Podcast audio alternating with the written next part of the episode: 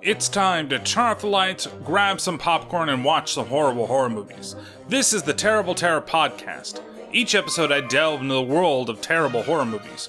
Why do I do it? Well, I can't really explain it, but I love these horrible movies. So if you made your own movie on your phone or your own special effects MacGyver style, please send it my way. Now, what do you do when you want to celebrate reaching 100 episodes? Well, you do it with your favorite fucking metal movie of all time, Heavy Metal!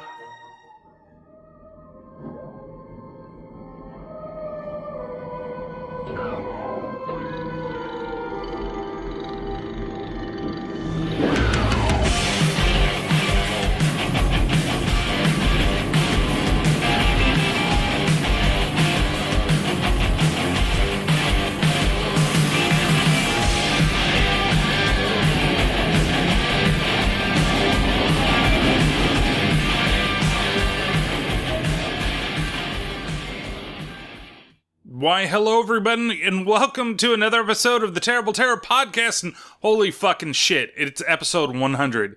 Um, yeah, this has been, well, I guess a while in the making, right?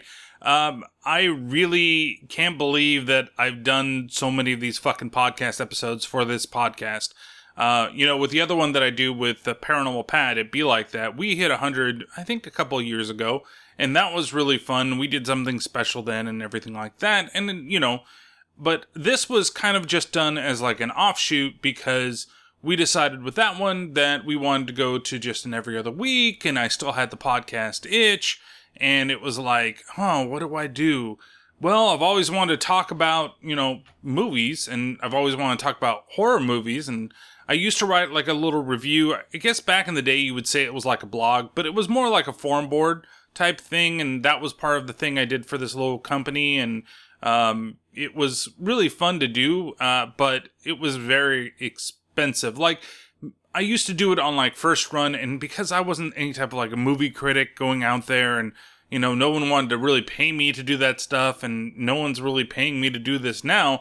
But I can rely on the kindness of streaming, and I can rely on the kindness of uh, the collection that I have here to do this podcast.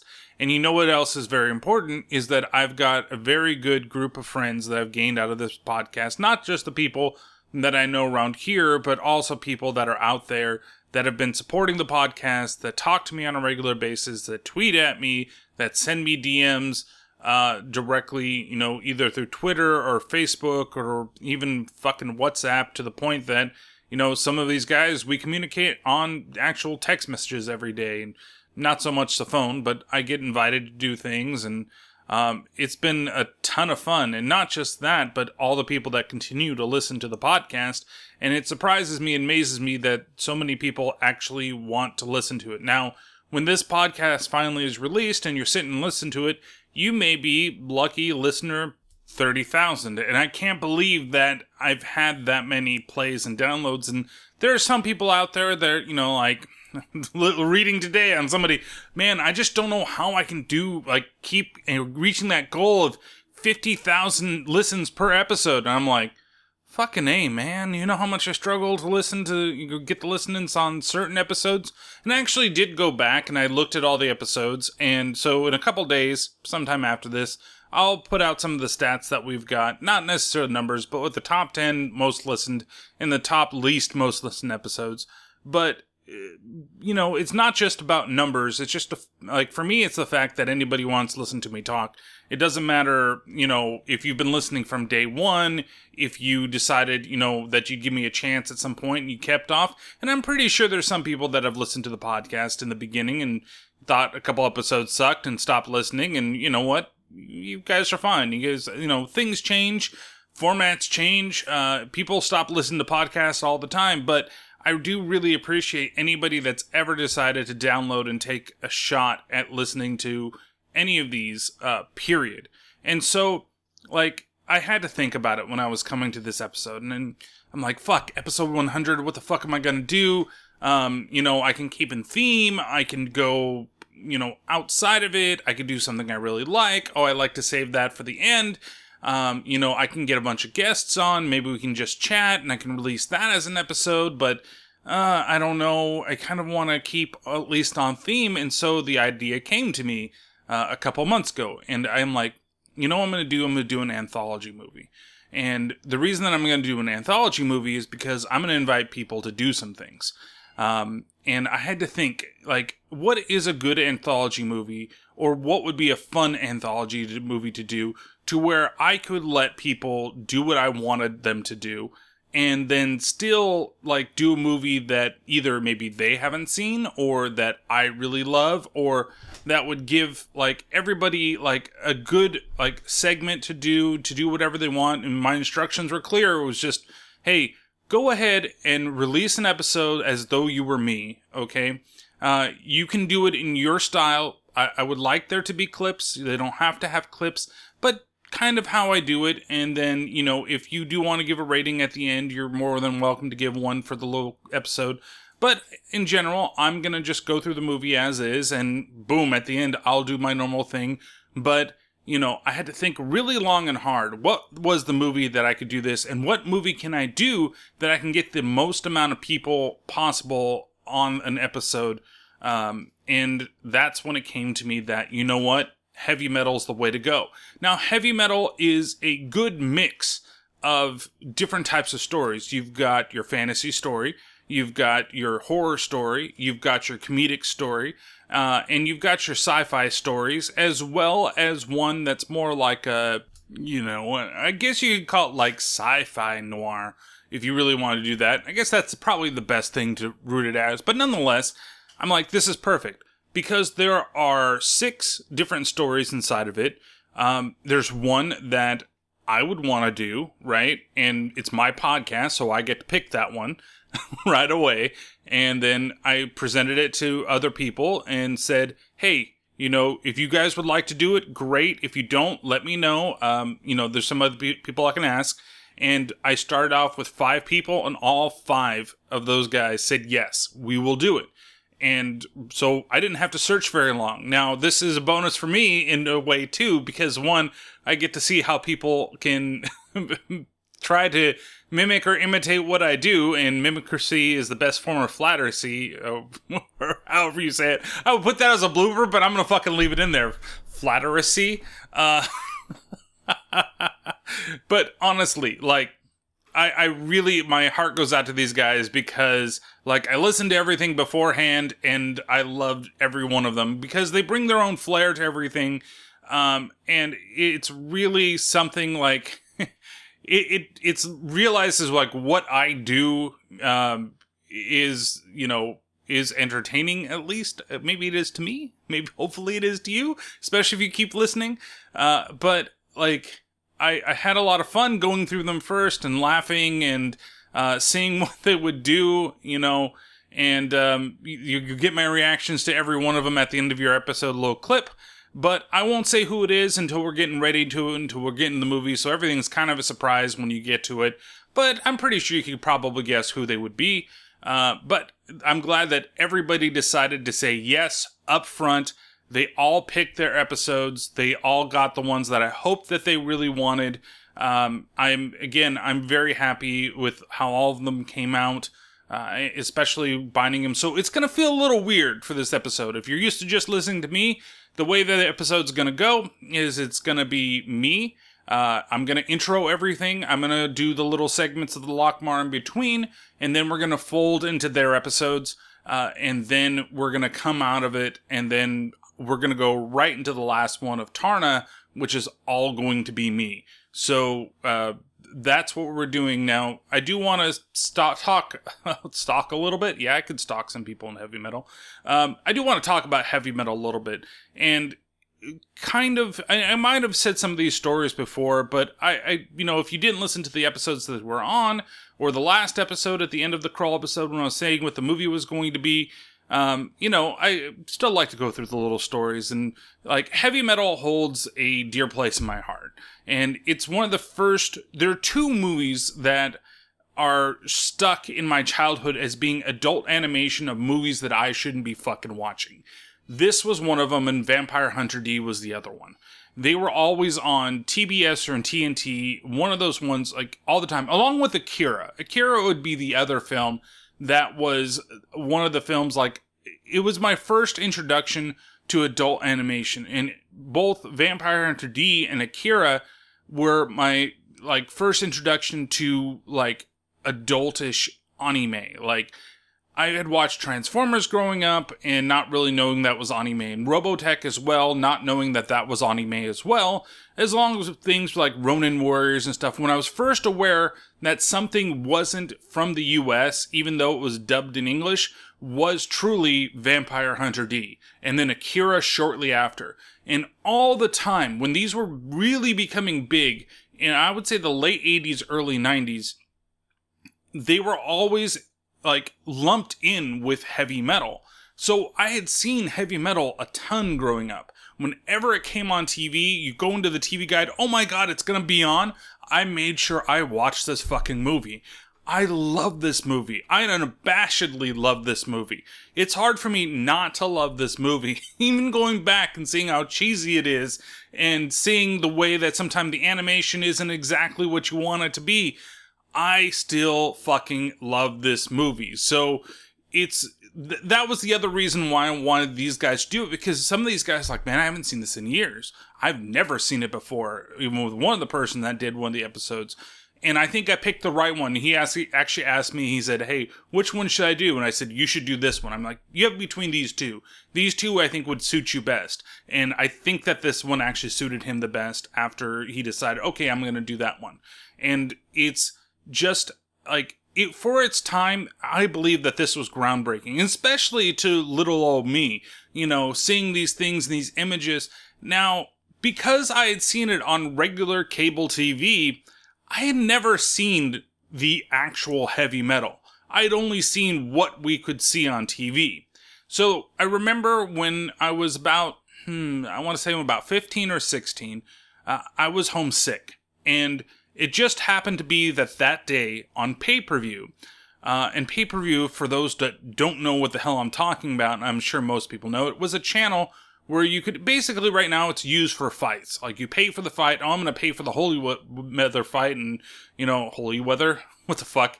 Uh, Holyfield fight or the Mayweather fight or whomever your your boxer is, or you pay for the you know pay per view basically it was a rental service, right? You rent it, but a lot of those channels, they may play the movie the whole day. And so when you do the pay per view, in some cases, you get to rent the movie and you get to see it for the whole day.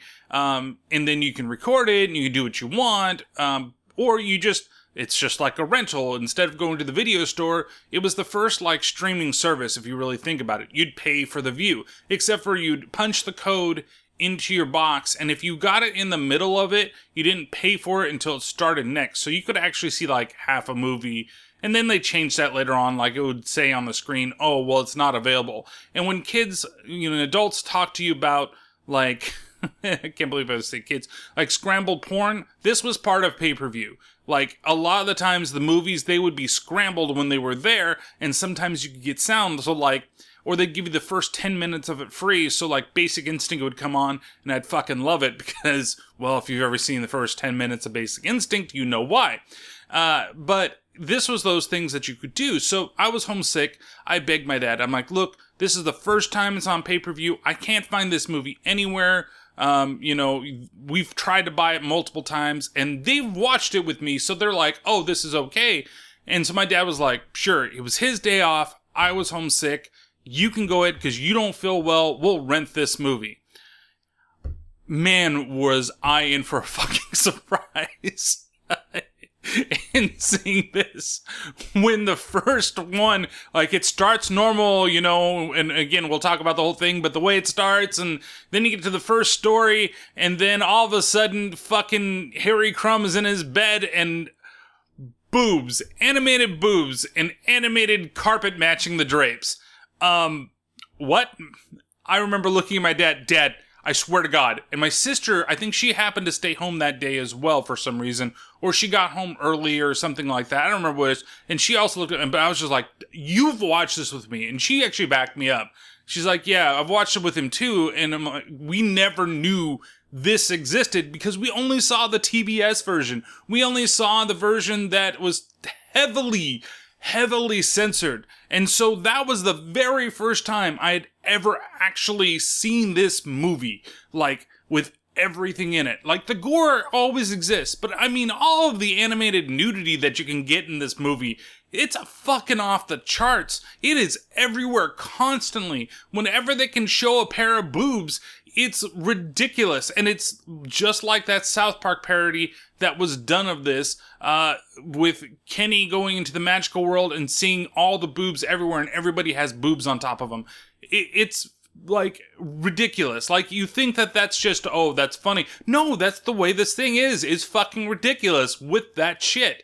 It was like they were really trying to be edgy hardcore because Heavy Metal the magazine where a lot of these stories came from was kind of in that like adult fantasy horror like comic world and really adult and I never read it. My parents definitely never read it or probably even heard of it.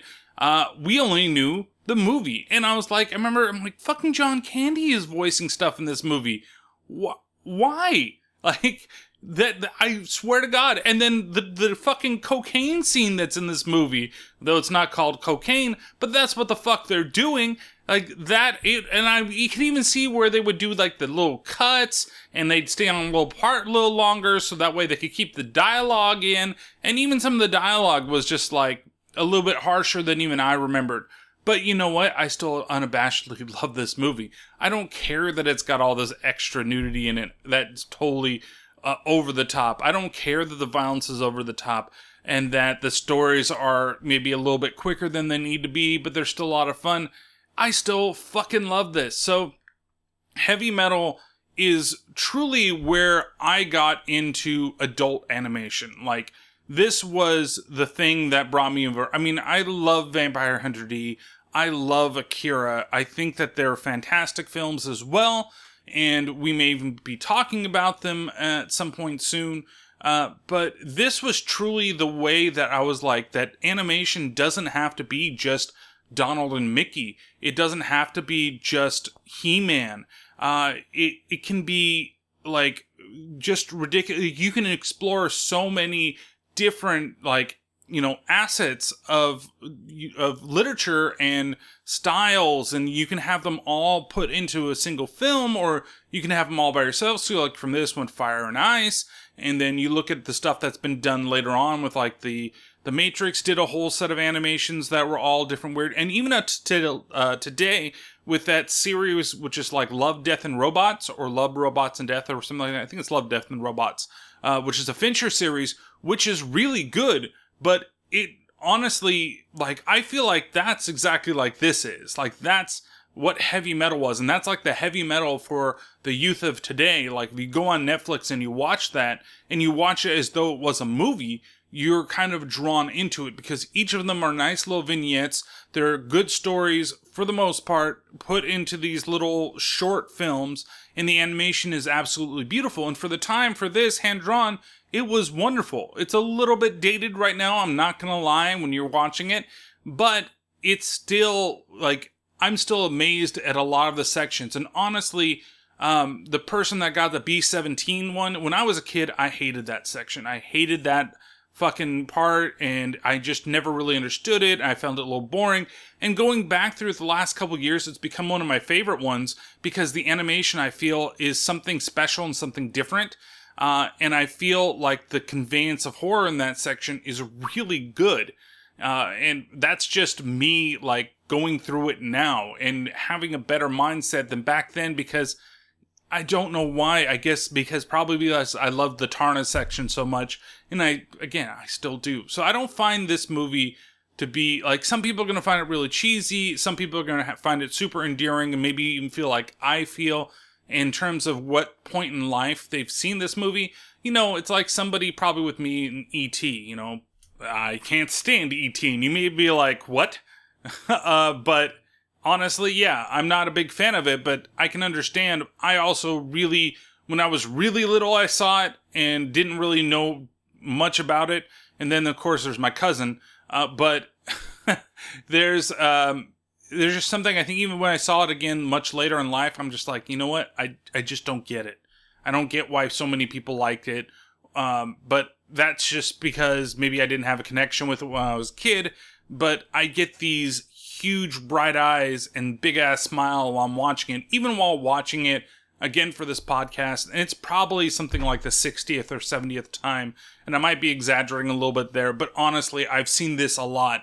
Uh, that I've seen this and I still had a big ass smile the entire time that I was watching it. And it was weird because, again, like I said, these guys have made my life easier because my notes are so short. They're only for the one page and a couple of things right in the beginning of the movie, and that's it. So I got to actually sit and enjoy this movie rather than just sit back and fucking do what I normally do, which is constantly stop and start and write a shit ton of notes while I'm watching the fucking movie. So, uh, in this case, there's not going to be a whole lot for me to say until we get to the last section, which is Taarna.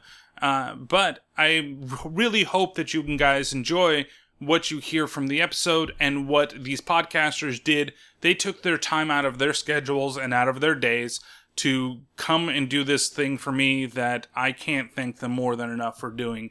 So, without further ado, why don't we get into episode 100 of the Terrible Terror podcast and heavy metal? So, our first opening shot of the film is outer space, and we see this green orb flying through, and we hear this message A shadow shall fall over the universe, and evil will grow in its path, and death will come from the skies.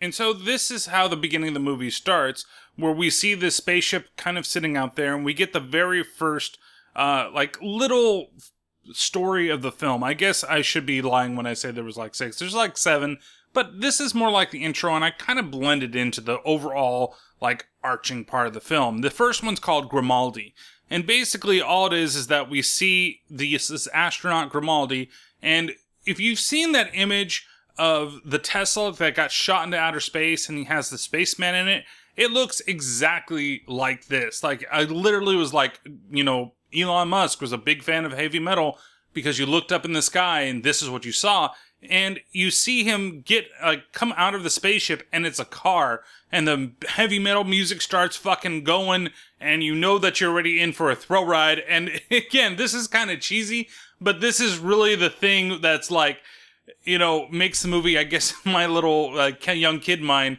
think that it was totally badass. Oh, he's driving through space in his fucking car, man. And then what fucking saves him from burning up in the fucking atmosphere? Why, it's fucking heavy metal. And it's just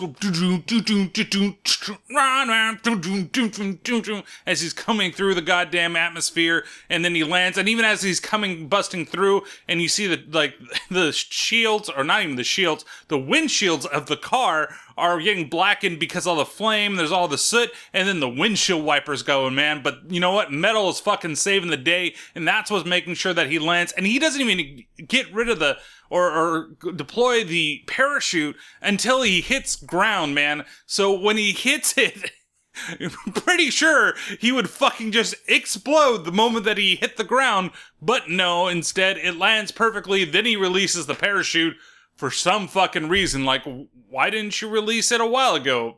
This does not make sense to me. But you know what? It's fucking badass, is what it is. So he lets the parachute go and then he drives up over onto this house on a hill where somebody has not been taking care of the lawn because it seems like the grass has gone way overgrown. And who, what do we find inside but a young girl who, the moment that her father steps in through the door, she asks the question, Where the hell's my fucking present? And then we actually get to hear the Loc-Nar kind of introduce us to what we're going to experience for the rest of the movie. What did you bring me? You'll see. Wait, wait for me!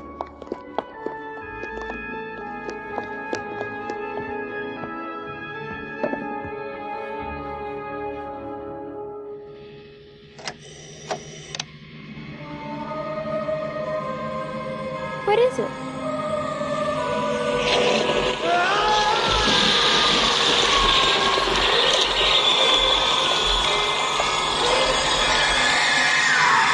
Do not try to escape. You are in my control. Look at me. I am the sum of all evils. Look carefully My power infests all times, all galaxies, all dimensions. But many still seek me out. A green jewel they must possess. But see how I destroy their lives. Okay, first off, before we start getting into the rest of the movie, this bitch, the moment that he fucking comes home, the very first thing she's like, what have you got for me? Like, come on, how long has he been in the fucking outer space? You can't be happy, oh, dad's home. Holy crap, I can't believe that you're doing it. Unless, of course, this is his, like, regular thing. Like, he always goes out and he always goes into space and he always just fucking does whatever he does. And he comes home and he doesn't think anything of it. Like, how ungrateful are you? The grass is fucking way overgrown on the outside. You could have fucking cut down that shit while dad was busy trying to make his money for you so that way he could bring you home a nice present, which he eventually does. You know, but that nice present happens to be the Loc-Nar and happens to fucking disintegrate his ass right in fucking front of you. And that's where we kind of get the idea of the movie. See, everything is all about the influence of the way the Loc-Nar has affected people throughout space and time. So that way, we actually get a really good, like, setup for all the different anthology stories. It's just like a Tales from the Crypt or a Tales from the Hood type of thing, where you've got one major guy that's kind of giving you the intros for every story, and then they lead on to, you know, a nice little 10, 15 minute little story. So the first one that we're going to experience, and it kind of dipped into it there, is the story of Harry Canyon.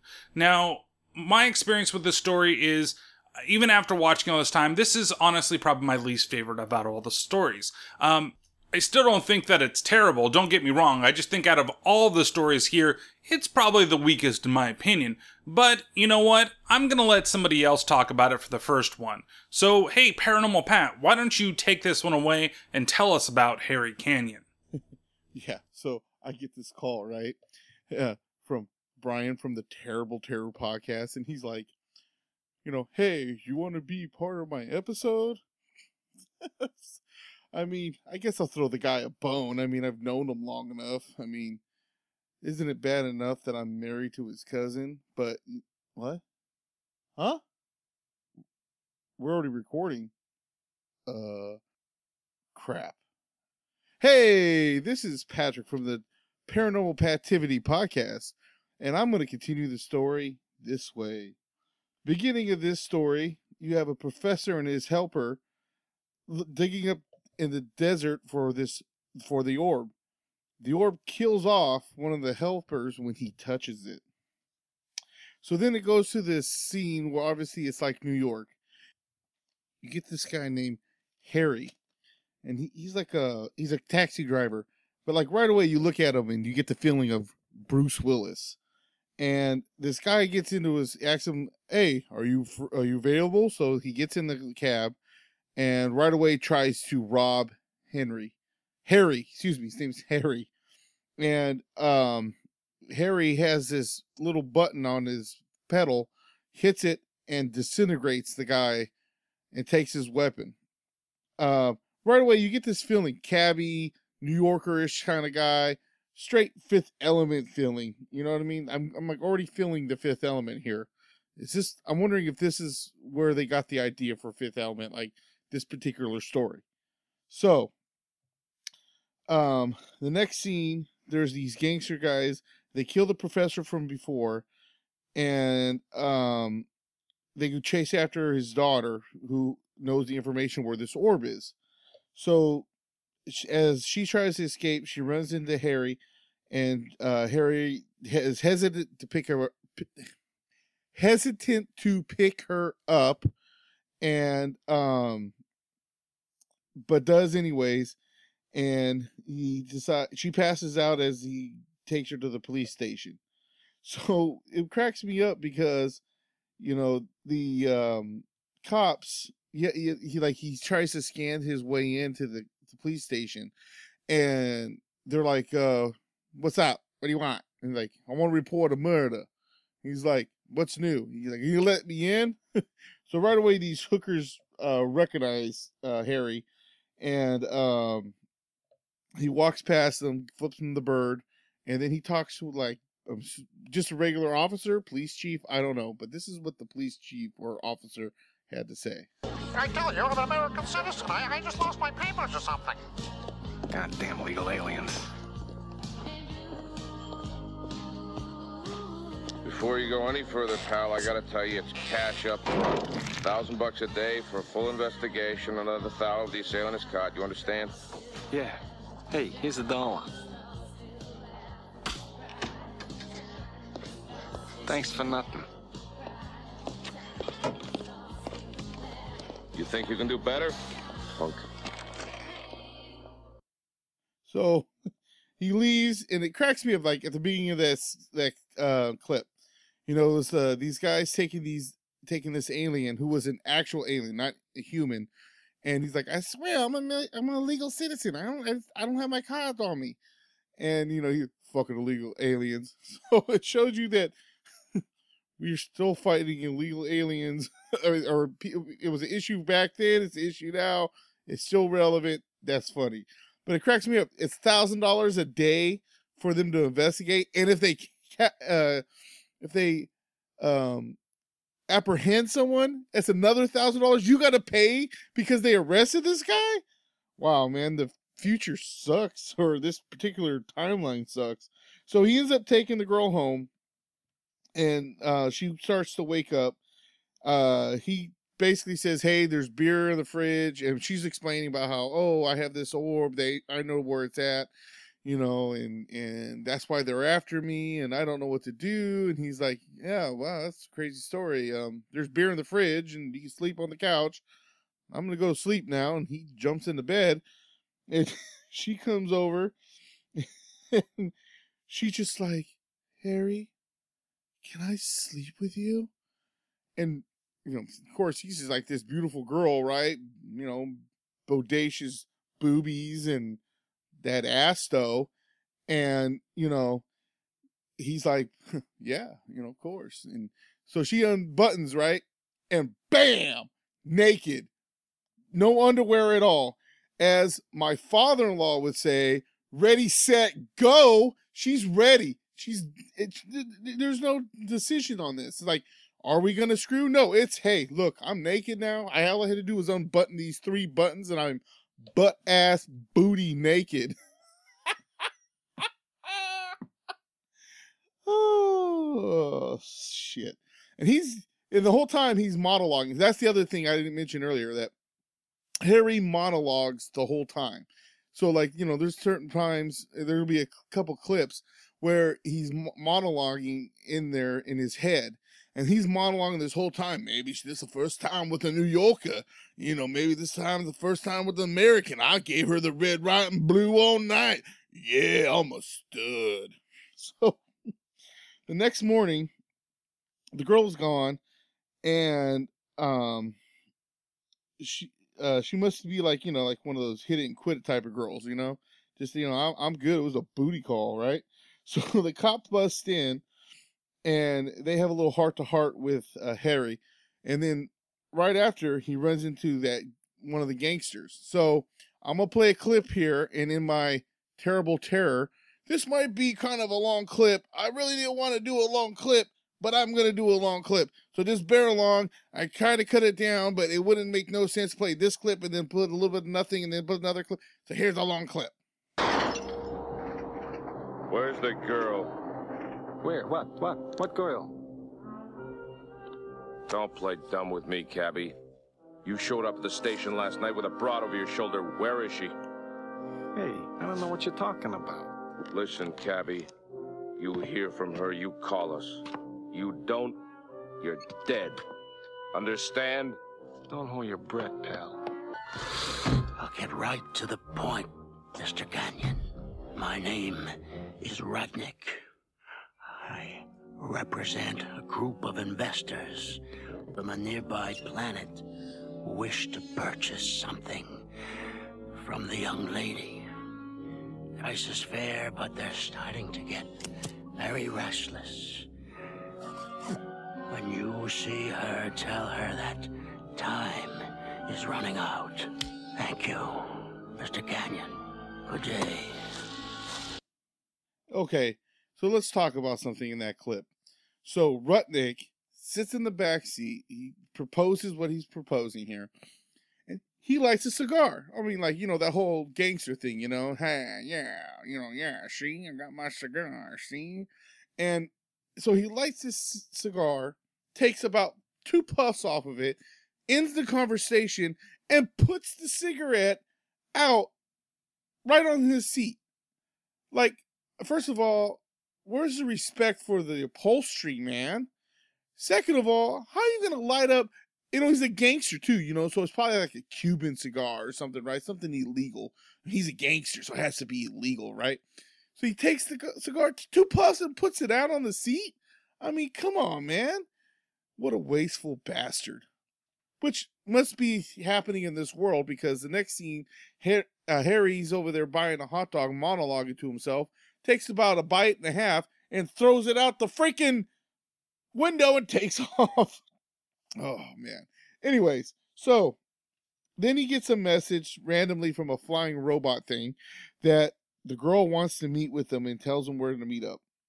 So he um he has to shake two of uh, Rudnick's men, kills them both, and he meets uh, the the girl at the top of the Statue of Liberty.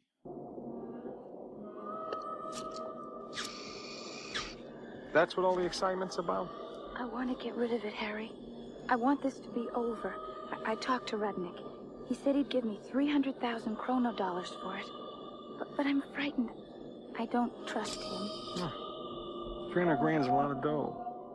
Will you help me? When she looked at me like that, whew, I knew I couldn't say no. I'll come along for 50% of the take. You can have anything you want. Just stay with me. You dizzy dame. So check this out. This dude kills your father for this item. Okay? You you want to get away, you want to get away, I got to get away, save me, protect me. He killed my father. Hey, he's to offer me $300,000 or whatever the hell money currency they said they use. And, you know, eh, eh, that's it? 300,000? Now, I mean, I know this came out in the 80s, but like you're thinking even back then you would have asked for like a million dollars or something, right? You know, that's like um uh uh was it Dr. Evil is like we'll ask him for one hundred thousand dollars. and then later on he goes in the past and you know, we want one million dollars. That hasn't even been invented yet. but like 300,000 and he killed your father and that's good enough and you're willing to split 50% of it? You're to split so okay now you're not even to get $300,000 okay? You're to get 150,000 and that's okay cuz you're, you're even though the guy killed your father. I mean okay. You know I guess I mean you could probably you probably could start farming and you know grow a whole bunch of corn trees with, with that kind of money. But you know what? I digress. So, um, they go to meet Rudnick uh, at at some bridge, and you know, uh, Harry's like, "I'll protect you, you dirty broad." Okay, he didn't say that part, but I added that. So they go for the exchange. She gets her three hundred thousand. He gets his orb, and um, they take off. Uh, so now Rudnick's there. He opens up the container. He sees the green orb. He, he's en- enamored by it. He grabs it and it vaporizes him. Gone, dead. See ya. So, so now they drive off. Um, you know, Harry and the girl. They I don't even think they ever really say her name. I mean, she has some nice boobs. So I mean, they're cartoon boobs, but it's okay because they're nice boobs. I mean, they're not Jessica Rabbit boobs. You know what I'm saying? Like Jessica Rabbit. I'm just okay. Maybe I said too much. Anyways, so they they ride off together in the cab, and you know it's gonna be happy uh, happily ever after, right? Hey, baby, we're rich. What do you say we take a trip? Hey, just the two of us. I'd like to, Harry, but I've made other plans. I'm taking it all. Pull over. Are you sure this is what you want? Positive.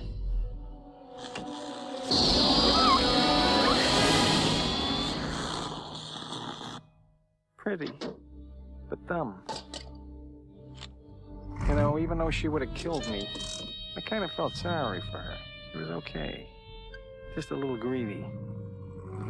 As for me, eh, I put it down as a two day ride with one hell of a tip. So there you go. That dizzy dame had no idea about that laser beam he had, that disintegrating ray. Ow. So so she's dead and he has all the money. Uh, Happy ending for him. I mean, she got greedy. I mean, you think that uh, you know, you know, hey, I gave it to her all night long. Hey, get a little bit of Andrew Dice Clay in there, hey, you know? You know what I'm saying? Hey, I'm a cabbie and I just gave it this gave this girl the old red, white, and blue, you know what I'm saying? But I guess that wasn't good enough for her. And she wanted the money, but now she's dead. So the guy's dead, or dad's dead, or she's dead, Rednick's dead, the green orb's on the loose, but pff, Harry's rich as fucking hell, man. So that's the end of that story. And I just want to say congratulations, Terrible Terror Podcast, Brian, on 100 episodes. It's awesome. This podcast has grown and become such a big thing. It's connected so many of us and uh, opened up my podcast world a lot more, uh, even though we podcast on other things together. But that this is, you know, I've met so many more cool people through your podcast doing Terrible Terror. And just keep it up. Awesome shows. And, you know, keep the corn trees and the I digresses going, man. Deuces. And so that was the story for Harry Canyon as told by Paranormal Pat. Thanks for doing the review. I really appreciate it. But I digress. Your accent seemed to go from Australian to something else that I can't quite put my finger on. And I'll make sure to keep the corn trees fucking growing in my backyard. So. From there, we then see the Loc-Nar, and he's all happy with himself because he's ruined everything for the poor girl. And yes, I should say that Pat was actually right in that segment that the character's name was Girl. She didn't really have anything else. Uh, everybody else seemed to have a name but her, and she was kind of an integral part to the story. I always thought that it was weird that she jumped right away, too. Like, she was like, Oh, you saved me, so I'm gonna have sex with you, which is a running theme in a couple of these episodes or these stories. Uh, girls and sex seem to just happen right away and happen after they've been like saved or taken away or something with them. So from here, we see the Loc-Nar. He's getting all prepared and he's telling the girl that we see at the beginning of the story, uh, you know, exactly and, and helping transition to the next story uh, on the list. You had your first lesson, young one.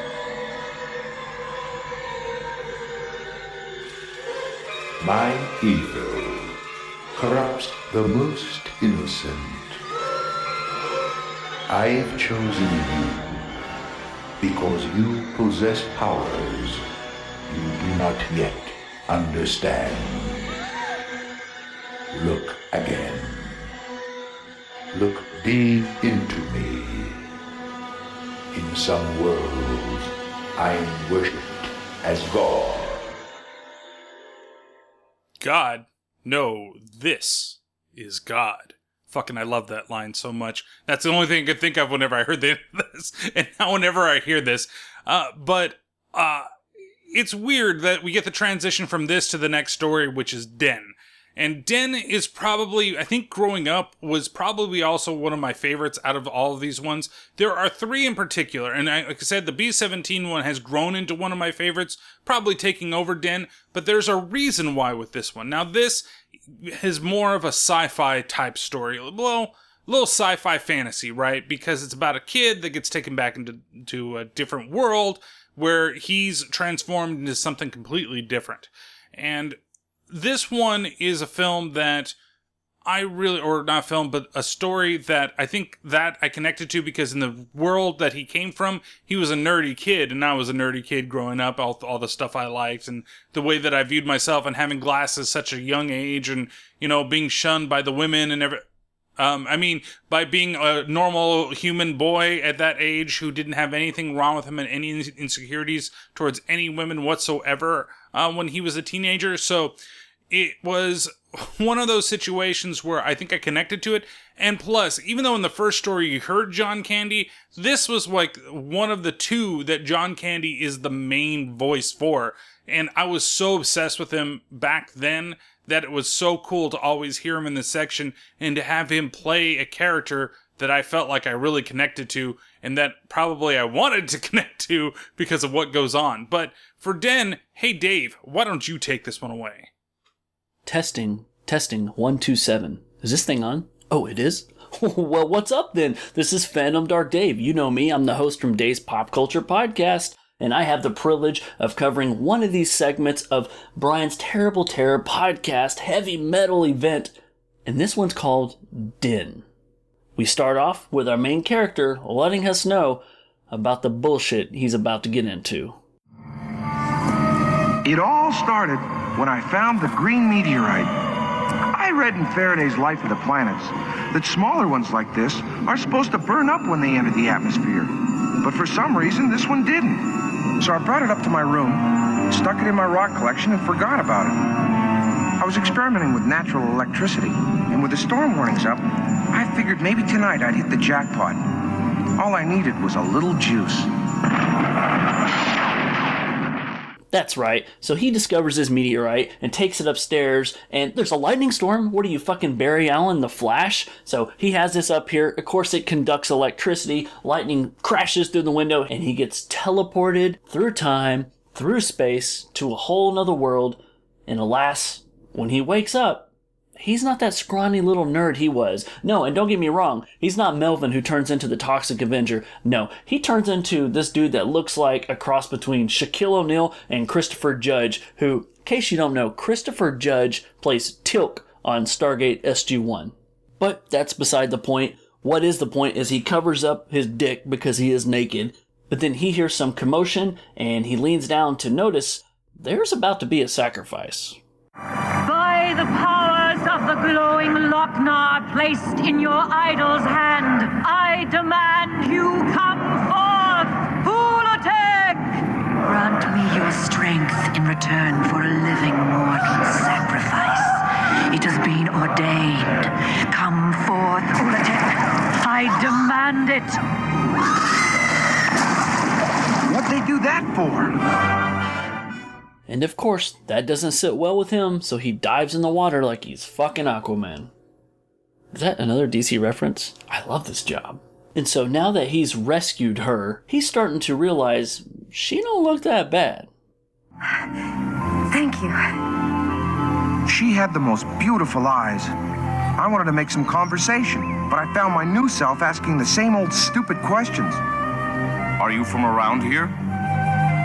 Well, you may not believe this, but I'm from another world, from a place called Earth. Earth? I too am from Earth. My name is Catherine Wells, and I'm from the British colony of Gibraltar. You saved my life. I have no reward to give you, but if any part of me pleases your senses, I would give it to you But just as quickly as things appeared to start, they're ended by a group of cockblockers who show up and they take him and they take her and they're escorted away to this dark castle where they're split up. And that's when Den wonders, what the hell is going on? I wanted to find out where they'd taken Catherine, but none of these guys seem to speak English. They tell me you are Den of Earth, the one who dared to steal the female sacrifice from the Queen. This guy was a shrimp, so I figured I'd play it tough. Where is the girl? I am Ard, supreme leader of the revolution and the next ruler of the world. The girl! Well, aren't we fierce? Guards, castrate him.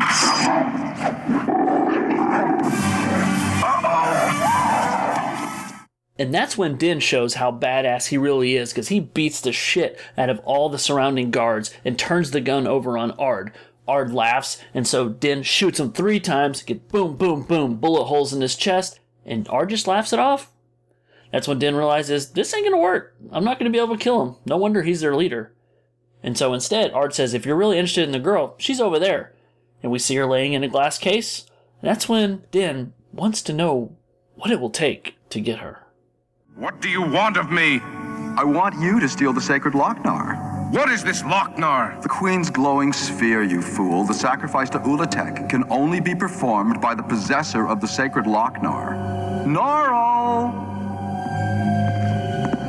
This is Norl, my bravest warrior. You will go with him to the Queen's castle and steal the Loc-Nar. Then I will give you the girl. And if I refuse? If you refuse, you die. She dies. Everybody dies. Sounded reasonable to me. And so Din begins his journey over to the Queen's castle. You see him cutting through the desert, and when they reach the Queen's castle, they realize it's heavily guarded, so they decide to go, they basically go underground. So they go through some tunnels, and some of the men get eaten by a giant, it's like this alligator, it's like you're playing Resident Evil 2, but the alligator's teeth are about 16 inches long. Yeah, not 6, 16. And so they get finally to the point where they need to split up. And so Din cuts into the queen's door. It's a dark, scary cave. He's reaching around for the lights, and his hands lay on a pair of double D breasts. Why not? It makes sense in this cartoon. But she's not having it, and so she tells her guards to kill him. So everybody wants to kill Din. So Din does what Din does best, and he starts beating the shit out of her guards. And as he does this, he gets himself into a position where he's about to get his throat cut, but I guess this triggers the hormones of the queen because she's like, you know what? On second thought, let me have him. I know what I want to do. And so she takes him back behind closed doors and gives him another deal of a lifetime. He's like the luckiest dude that I know, except I don't really know him. But that's okay. And she's like, I'll tell you what, I won't kill you if you fuck me crazy and please me all the right ways. And he's like, man, 18 years and I ain't get nothing. I was here for one day and it's happening twice.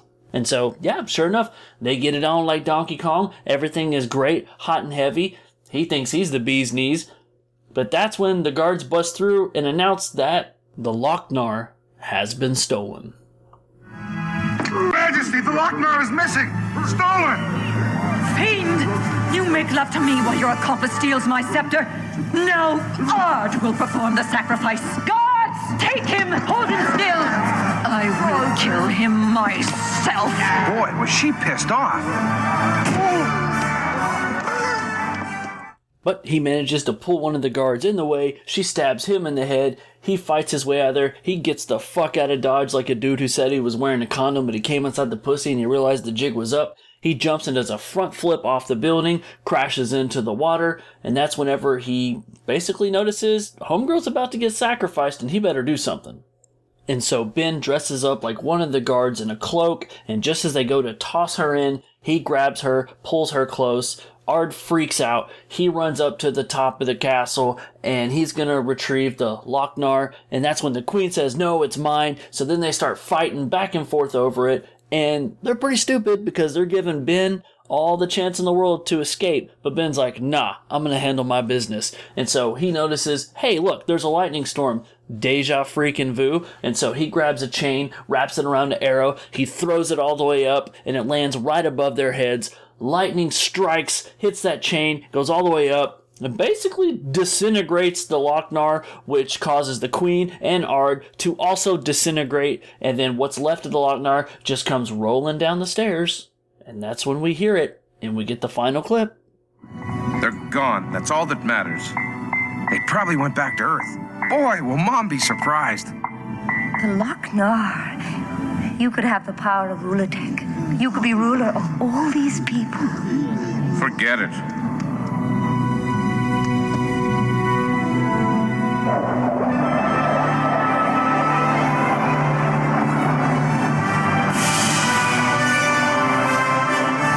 But then, with the Loc-Nar, you could have returned to Earth. I like it better here. On Earth, I'm nobody. But here, I'm dead. And that's it. That wraps up the segment of Din. So, what did you think? Did you like it?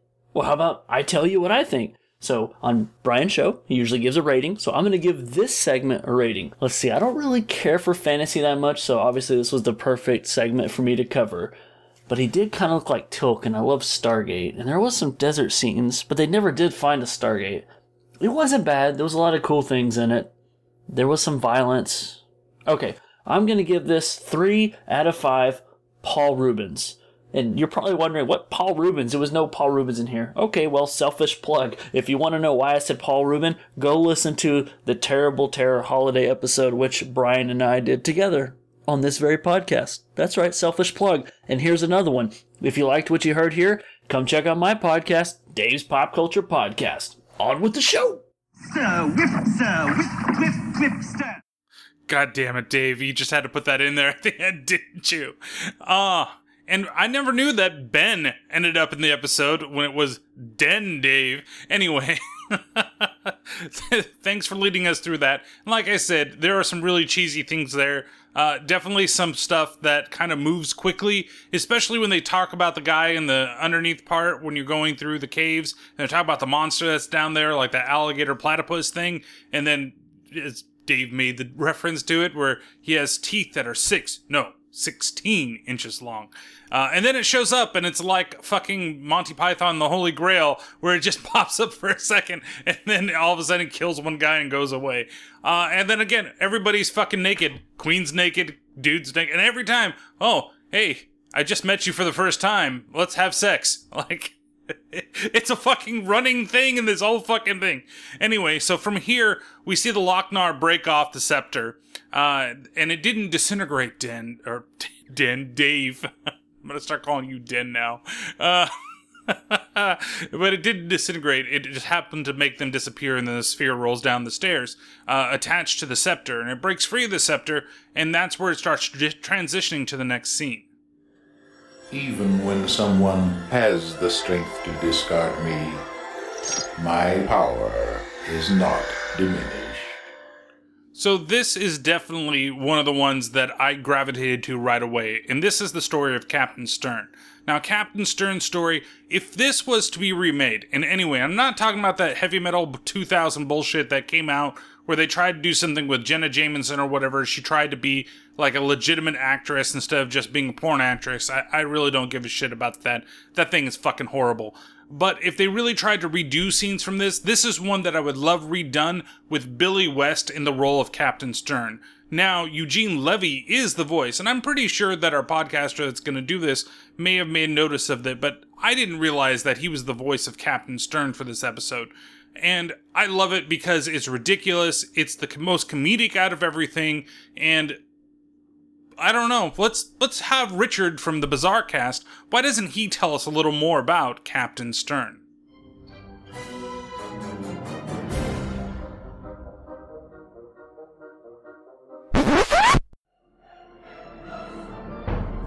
Ninety-nine terrible episodes. One terrible host.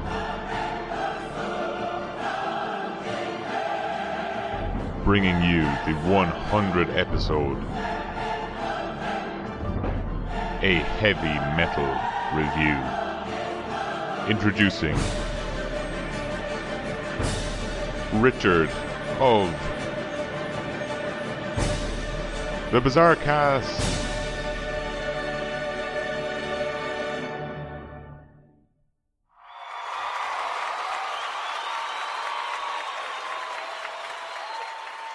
Thank you, everybody. Thank you for the applause. I thought for the special 100 episode, Brian finally deserved a decent intro and not that crap that he's been peddling for the last 99 episodes.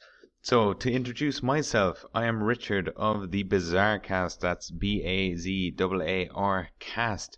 Not to be confused with that other Irish guy that has previously been on the show, the Fear Merchant. We don't know who that guy is anymore.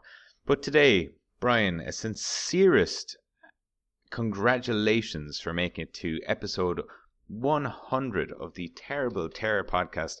Most people pack this up after about 10 episodes, and you've given us 10 times the abysmal filth that you've been peddling over the last three years or so.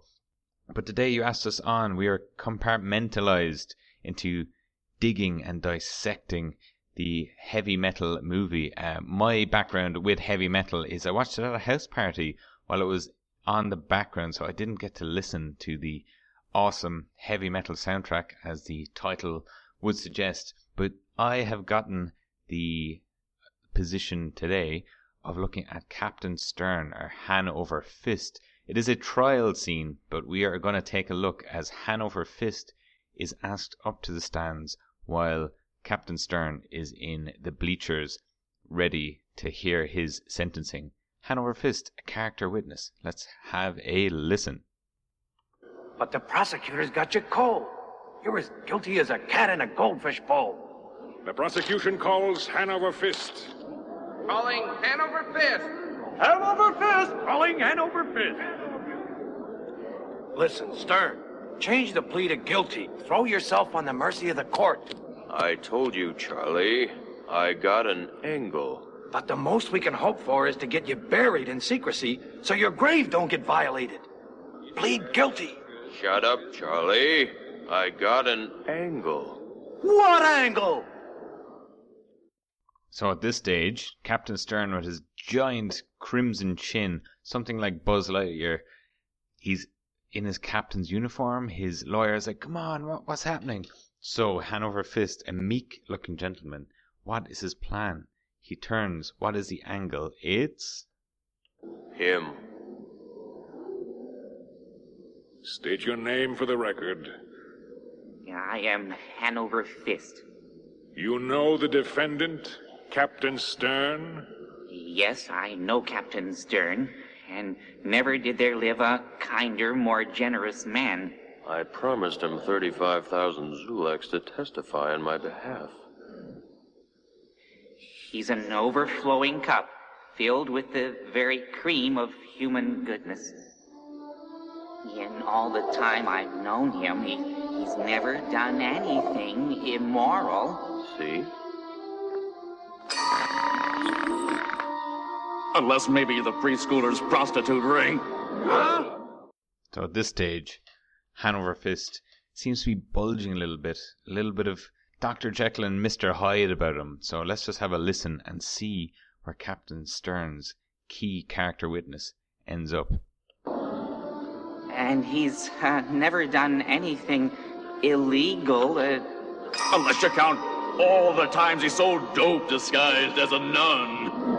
I don't know. he's always been a good, law abiding citizen. Oh, give me a break! So his head keeps getting bigger now, and there's something bursting forth inside him as he's pushing back and forth this green orb. Everyone in the stands, all the courts, they're looking nervous as hell as he is throwing Captain Stern under the bus. Of the Federation and. and Shut up! Shut up! Shut up! A, a community conscious individual. Stern! He's nothing but a low-down, double-dealing, backstabbing, larcenous, perverted worm. Hanging's too good for him. Burning's too good for him. He should be torn into little bitsy pieces and buried alive. So at this stage, Hanover has turned into the incredible Hulk of sorts. If you have listened to past episodes of the Terrible Terror podcast, you will know in Rob Zombie's Halloween, this guy has the tarred strength of Michael Myers. You gotta, you gotta see it to believe it. There's a, there's a clip on YouTube. We're just gonna have a listen and see what happens.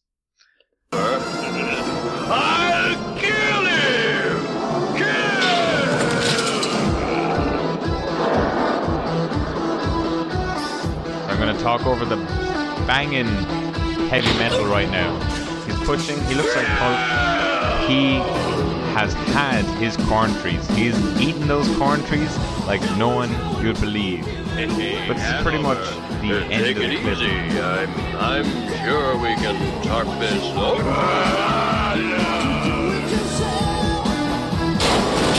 We got a Hulk smash. He's smashing through. Captain Stern, he's running away. And now the true ruse is revealed. Okay, Hanover. You've had this coming. Let's see. 33, 34, 35,000 Zuleks. Thanks, Hanover. It's nothing, boss. And Hanover, Yes? goodbye.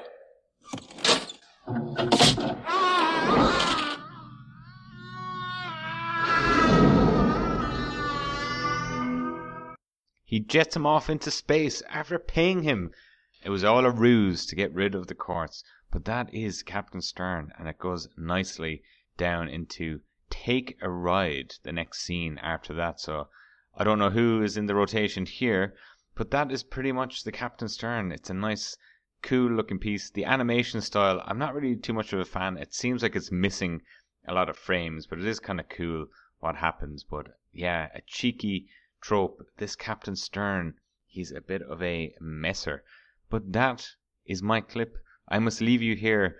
Brian, once again, congratulations on making this far. I'm so glad I could be a part of your journey to episode 100. I'm just on your heels. We are currently at episode 62 over at the bazaar. So have a look out.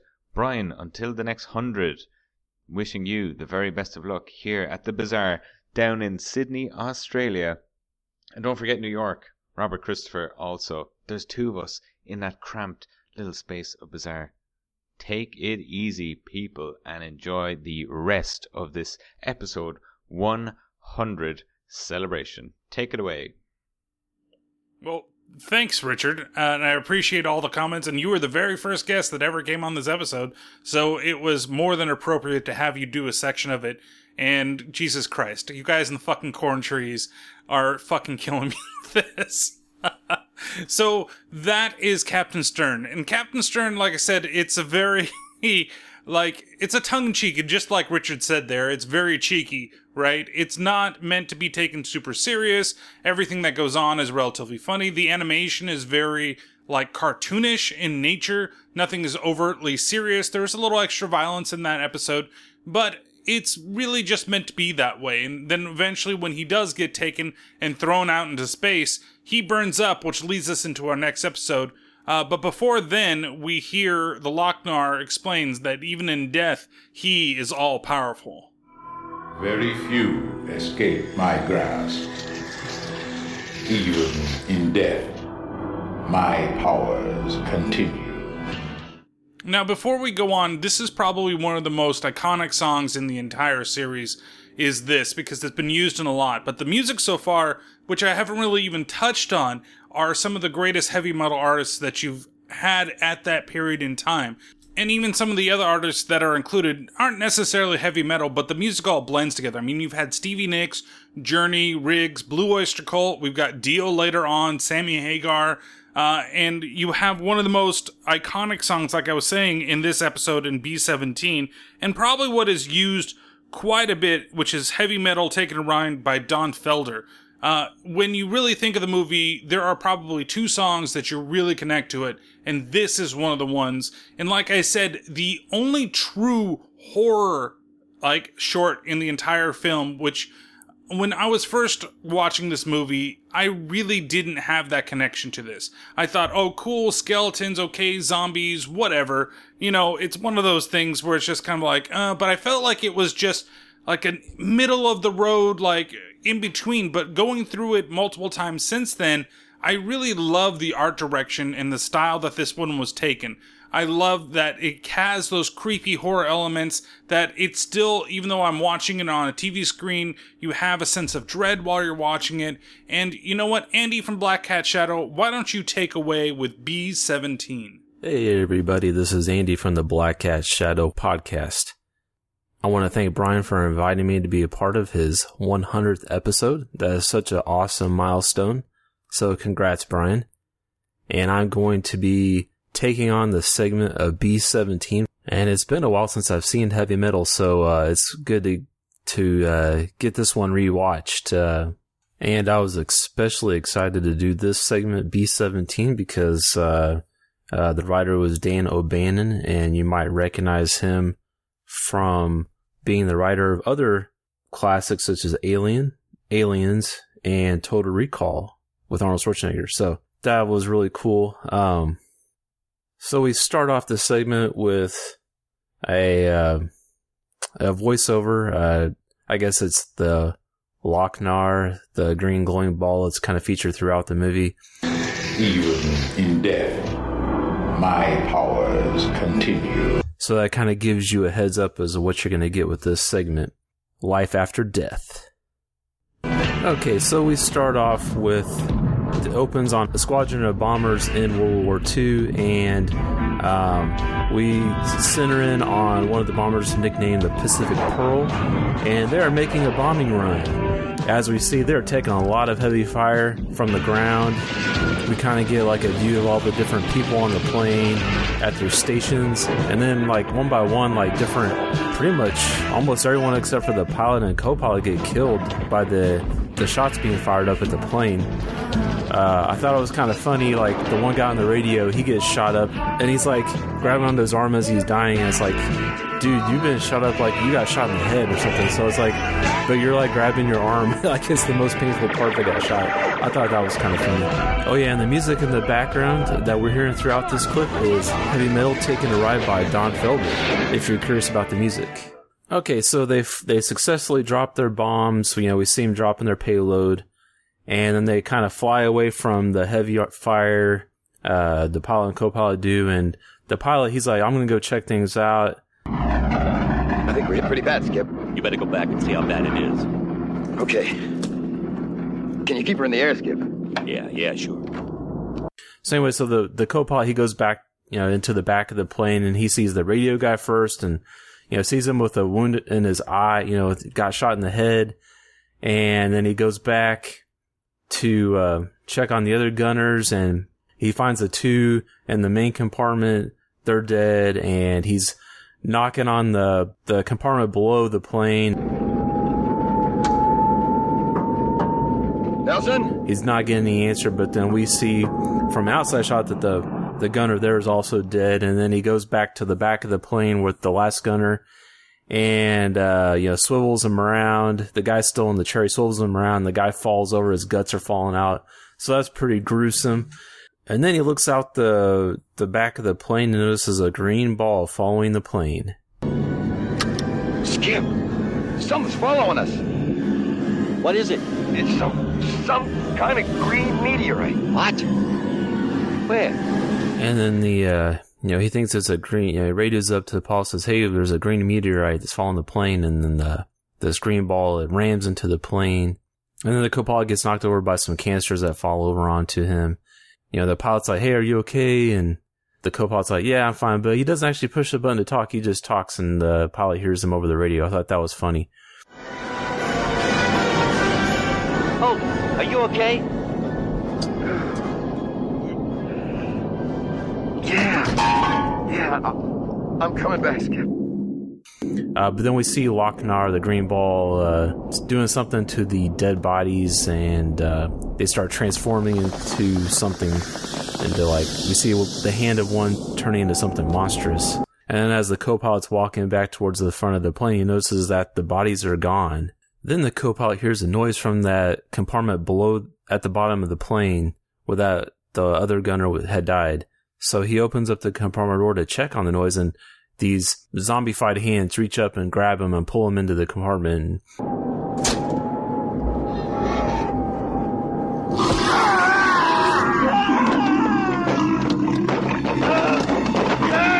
And we see him being thrown about and blood splattered on the window of the compartment. What the hell's happening back there? Pilot hears this and he's like, What's going on? So he puts the plane in autopilot mode and goes back to check it out. And as he turns around and opens up the door to the rest of the plane, there's zombies there. We see the rest of the crew have been turned into zombies. And so he uh, shuts the door and but the zombies are starting to bust through it, so he takes out his gun and shoots at them a couple of times, but it doesn't really do anything. You know, of course they're zombies. I mean, I guess he didn't know to aim for their head. But then he uh, parachutes out of the plane to safety, or so he thinks. So I was wondering what happened to the plane. It just kind of was flying away, but it didn't. Sh- it doesn't show it like crashing or anything. So I wonder what that's about, or if they just didn't include it. But anyway, the pilot lands on a an island, and on this island he starts walking around and exploring. And what does he find? He finds a multitude of downed airplane warplanes in uh, states of decay, like they've been there for a while. So he's walking around, checking out. Looks like something is still stirring in these planes.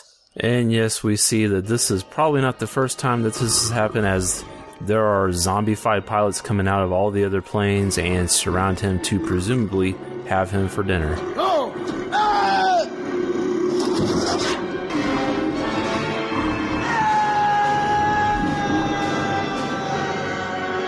And that is the end of this segment. Once again, I want to thank Brian for including me to be a part of this episode, this 100th episode. It's a great milestone for his show. And once again, I'm from the Black Cat Shadow podcast. You can find me um, on iTunes, Stitcher, Google Play, all the apps that you listen to podcasts on, you can find me. Once again, congratulations on the 100th episode, Brian. Hey, thanks, Sandy. Thanks for going through the episode. Uh, I've really loved everybody's style so far. Everybody's doing something a little different, but something a little bit similar. So that one is probably one of the shortest ones that are on the list next to Captain Stern. But like I said, the aspect of horror in that one is really, really good. I love the way the animation, especially on the zombie skeletons, and especially after Skip, the, pilot that survives, crash lands into the island and you see all the zombies suddenly coming out. It also has one of the shortest transitions between episodes. Really, the uh, Captain Stern one is pretty short as well, but this one literally it focuses in on the Loc-Nar and then it or on his situation. There actually is no Loc-Nar in between, and that's where we start going into the next episode. From one war to another, my influence is always present. The paltry armies of the universe are but playthings to me. I like how they went and blended what he said into the actual song as well. Uh, so this last episode's before we get to the one, the major, and I keep saying episode, but this last story, I should say, before we get to the big overarching story of everything, and th- we really haven't seen the girl for a while either. We've really just seen the Loc-Nar transition in between each story since uh, the really the den story. That's about when it stopped going back to the girl uh, and her like screaming and crying because the Loc-Nar was getting bigger and bigger with the power. So we transition to this one, and it's so beautiful and so dangerous. And this one is really, honestly, out of all of them, probably the most out of place. Like, I really don't know what the Lochnar has to do with anything except for the beginning of it, where they're talking about how the radiation that's coming from outer space is turning people into mutants. Uh, and they said from one war to another. Like, what war is going on this one? Because honestly, this one is just what I remember the most aliens getting high, robots having sex with women, and them traveling through a really trippy part of space, which is great. This is literally the stoner episode out of the, or the stoner story. God damn it, I keep saying it. Out of all of the ones uh, that are in this film. So, without further ado, to tell us about So Beautiful, So Dangerous, uh, let's hear from the angry dad himself. Never, never, never, never die. Never, never die. Never, never die. All right, it is Wednesday. All right, I don't know what fucking day it is. All I know is uh 10:53. I got to get ready for work and all that fucking bullshit. And if you're listening to this podcast, you're listening to Terrible Terror Podcast 100 spectacular fucking episode. He reached out to me and asked me if I would help him out, which I would gladly fucking do any day of the fucking week. So congratulations, brother, for reaching 100th episode and keep this shit going fucking strong. All right. So if you're listening to this, you're probably wondering who the fuck am I listening to? Well, this is the angry motherfucking dad. And I am doing so beautiful, so fucking dangerous for heavy fucking metal. All right. And in this movie, you have a lineup of people. I'm like, God motherfucking damn. It's John motherfucking Candy as the robot. Zeke Harold Ramis from fucking Ghostbusters. Eugene Levy. If you don't know who the fuck Eugene Levy is, go fuck yourself, alright? Right off top. Cause he plays two fucking people in this fucking movie. Allison Playten. She was in quite a bit of fucking animation movies, so if you ever get a chance, check it the fuck out because she played in quite a few. Alright? John Flirty. I don't know if I'm saying that fucking right, but who gives a fuck? But that's the guy from Adam Sandler, Happy fucking Gilmore, Jackass. I love that fucking guy. So let's get into this fucking movie. Alright, this is so beautiful, so dangerous. It starts off with this fucking jackass getting out of a fucking car, being chased down by reporters, all this shit, being asked about green fucking radiation causing fucking mutants, mutants being spotted, and he's like, God motherfucking damn. What the fuck am I supposed to fucking do about this fucking bullshit? So, as he continues on, alright, he goes into the fucking, what looks like to be the Pentagon, goes into a fucking war room style fucking place. People are going, what the fuck is going on? What are we supposed to fucking do? Fucking people are growing extra fucking arms. There's green radiation coming from space. What the fuck is going on? Well, this dude's like, check it the fuck out. We are the smartest motherfucking people in the universe, smartest fucking people in the world. There ain't nobody else out there. And don't worry about this shit because I got it. And because he said he got it, everyone's like, all right, cool, chilling. We good. and so as he's continuing on, the fucking bitch across the ways, the fucking stenographer, as she's fucking recording everything down, got the fucking amulet of the fucking Snagar or whatever the fuck it is. It's the green fucking orb causing all this fucking random bullshit to fucking happen. And it starts glowing and he starts tripping, starts pulling on his collar like what the fuck he's about to get at this fucking bitch.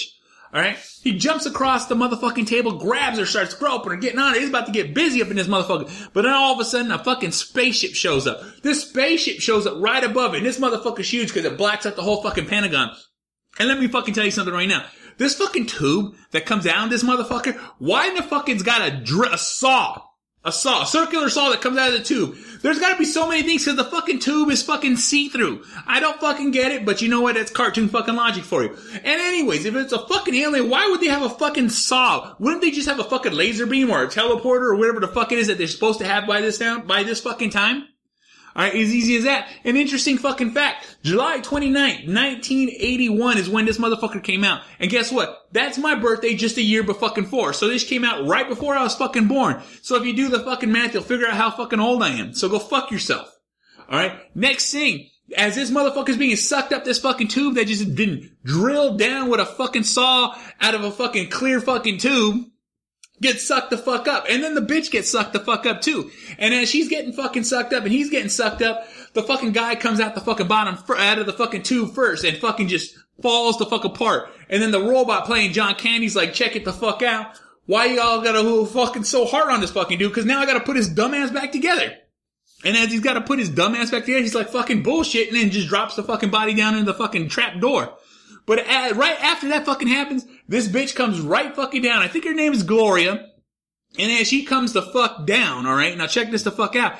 She's more worried about her dry cleaning, her fucking clothes. Bitch, you just been abducted by fucking aliens. By fucking aliens. Do you not understand the concept of that? To your fucking knowledge, for at least to my knowledge, they don't know nothing about no fucking aliens. Even though they're in this war room, she's probably hearing a whole bunch of shit. I don't know what the fuck she's hearing, but at the same fucking time, it's like, God motherfucking damn, don't worry about your fucking clothes, be worried about being abducted. But no, she's like, who's gonna pay for my fucking dry cleaning? Alright, who's paying for my dry? Who's gonna worry about my clothes? And he's like, well, you know, and she's all, I want to go home. Well, you can't because there's this, uh, disturbance on the outside of the field, the molecular structure and all this fucking bullshit. And she's like, really? Looks at the other fucking two aliens, which is not robots, and goes, really? And she goes, yeah, and he fucking robot blinks his fucking eye. Literally, it's a blink, alright? He doesn't have an eyelid, it just blinks. And he's like, oh, I got it. You know? And he's like, let me go fucking take you somewhere to go check this the fuck out. And she's like, well, I got a gynecologist appointment. I gotta be at my mom's house. And he just said, you ain't going nowhere. You fucking stuck here. So, as this motherfucking continues on, the fucking alien's like, leave it up to the fucking robot to fucking snag the first Earth bitch we fucking get. Fucking, and he's just like, ah, fuck it. Oh well. And as they're fucking driving off, he's like, hey, we got that fuck, and this is what I'm gonna call it. I've always called it Space Coke. It's fucking Space Coke. They got this machine, it's laying it fucking down and two stripes all the way around. These motherfuckers like, go for broke. If I'm gonna do it, do it fucking right. You know what I'm saying? I'm gonna do more than the eight ball. That's how they fucking talking. Alright? So what is happening is the fucking alien's nose sticks out, the other alien's nose is on top of his fucking head, and they're all nose fucking dive and just start snorting this fucking shit up. And you know, they gotta be fucking fast because that sno- that was a lot of fucking coke on the fucking floor. Easy as fucking that. So what ends up happening is these motherfuckers are stoned to the bone, and they're fucking driving, tripping balls. And he goes, are you good to drive? I was like, motherfucker, I can drive stone. Ain't nobody can drive fucking stone, but he's doing his fucking business. Alright, cut to the fucking next fucking scene. You got the fucking robot and this bitch laying fucking naked as fuck. Alright, titties fucking hanging out. Red bush right fucking there because this is 81. And he's like, you know, hand spinning around, gave her the fucking double spin, the double finger spinner Rooney. And she's fucking loving it. And she's all, you know, like, uh, you know, I can't believe I did this, blah, blah, blah, blah, blah. So I got a boyfriend. And you know what? The fucking alien's like, who's fucking tripping? It's all fucking good. And I don't know how much fucking time lapse or how long they're fucking in space because the next fucking scene is they're fucking like, we should get married. And the fucking girl's like, I'm not going to marry you because you're a robot and I'm a woman. All right. I can come home. You be banging the fucking toaster, which I fucking respect because he might. All right. But at the end of the fucking day, they're like, all right, she agrees. And when she agrees, she tells him, I'm having a Jewish fucking wedding. He's like, oh fuck. Dude, he's a fucking robot. He's a fucking robot. He ain't fucking no religion, but it is what it fucking is. And then all of a sudden she has the fucking audacity ask, oh, I forgot, are you circumcised? Bitch, he's a fucking robot. You can see he's got no fucking clothes on. Alright? You want him to circumcise his fucking finger so he gives you the double spinner Rooney with a fucking bald tip on his fucking finger? Fuck! Fuck! But you know what? I always remember this episode. I always remember this fucking po- uh, this fucking scene. It's always stuck with me as long as I fucking seen this movie. Because when I saw this movie, I had to sneak it in. My uncle, all right, came to the came home.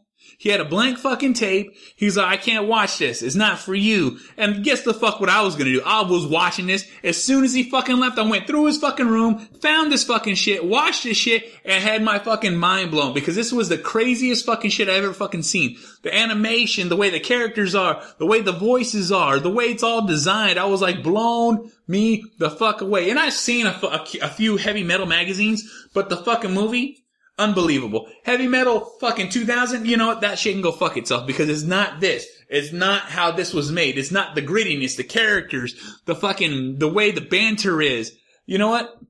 I just love this fucking movie. This movie was just a classic to me, classic to my heart. And you know what? It's a great fucking movie. Alright? You get a chance, go check it the fuck out, but make sure you watch it on an older fucking TV because this new TV fucking bullshit fucks it up for everybody. Easy as fucking that. But you know what? Like I said, cast, hardcore fucking podcast. This shit's whole shit's hardcore. I liked it. So terrible terror, keep it the fuck up, keep it fucking going, keep it fucking strong because I enjoy this fucking podcast. I enjoy everything you fucking do.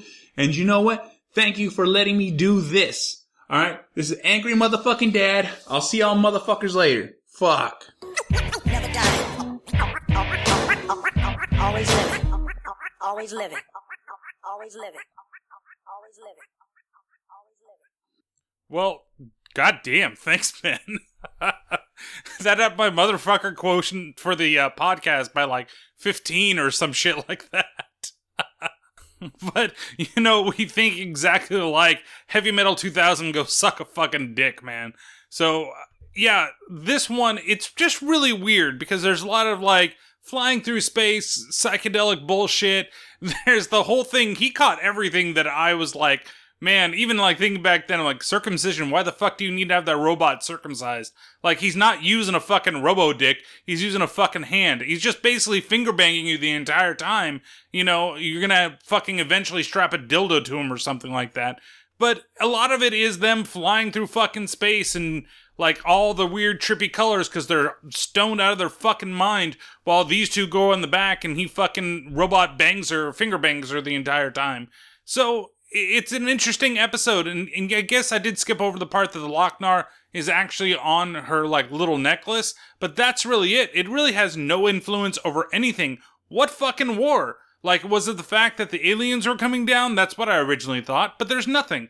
So it's one of those ones where it's good. I really enjoy this one, but it feels so out of place to the rest of it.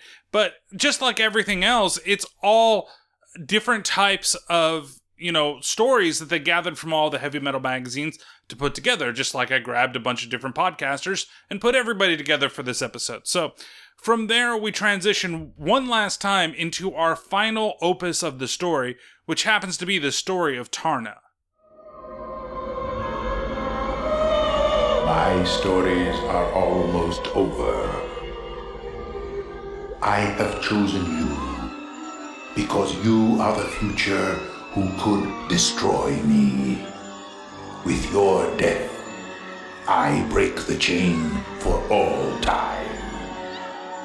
Look into me one final time. See my evil destroy your race. Then prepare to die. Okay, first off, why is evil always so fucking dumb?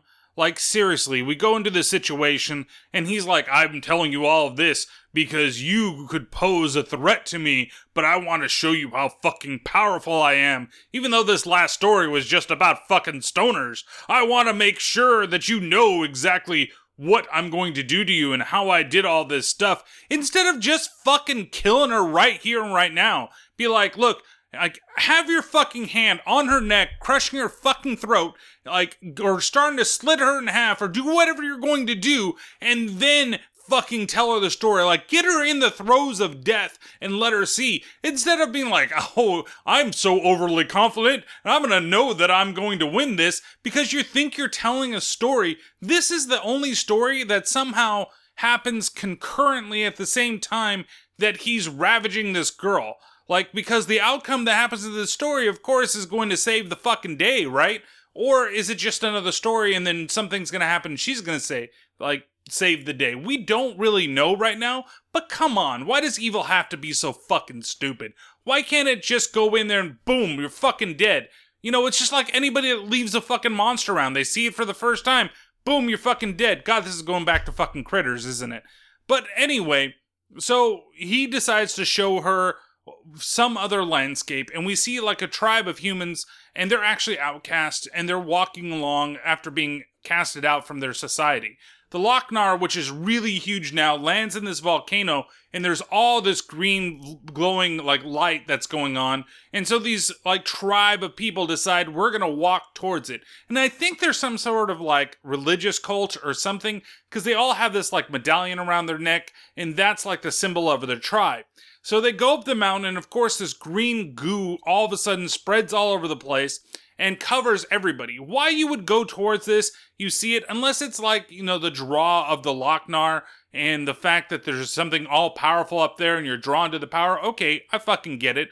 But at the same time, why would you spend your time like, why would you even go after that? Like, it doesn't make any sense to me, like, period.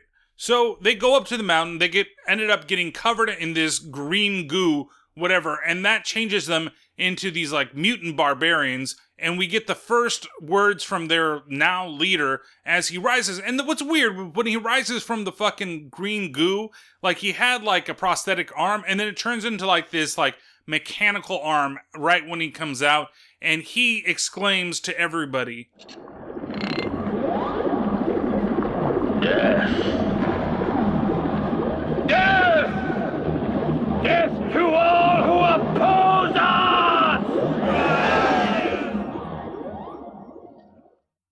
So now all of a sudden we got them and they're attacking the city that basically I believe outcast them.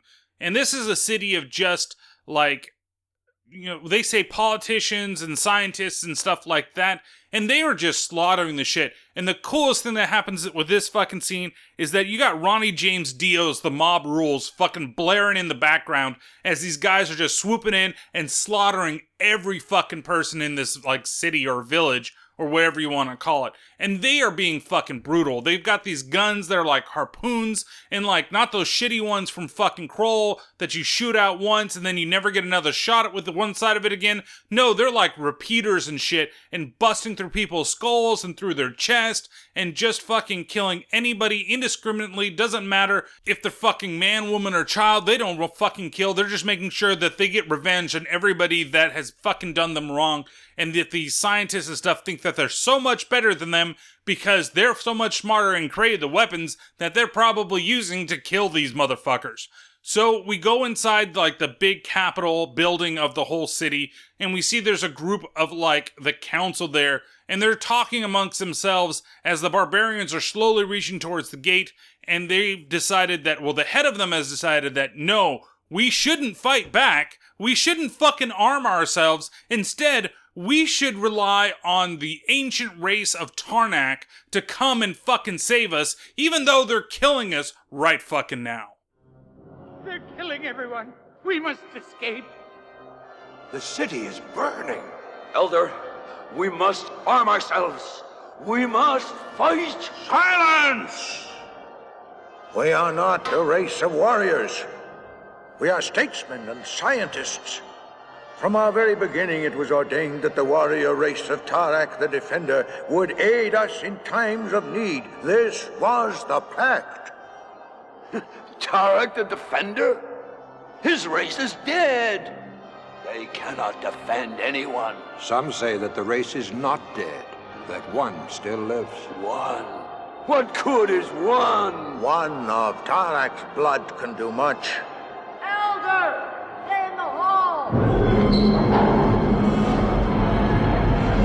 Well, who is this last defender? How can he be summoned? It is Taarna, of the blood of Taarak the Defender, the last of the race, and must be summoned as my forefathers summoned Taarak himself, from within. But will this defender answer? A Taarakian has no choice. They must answer. It is in their blood.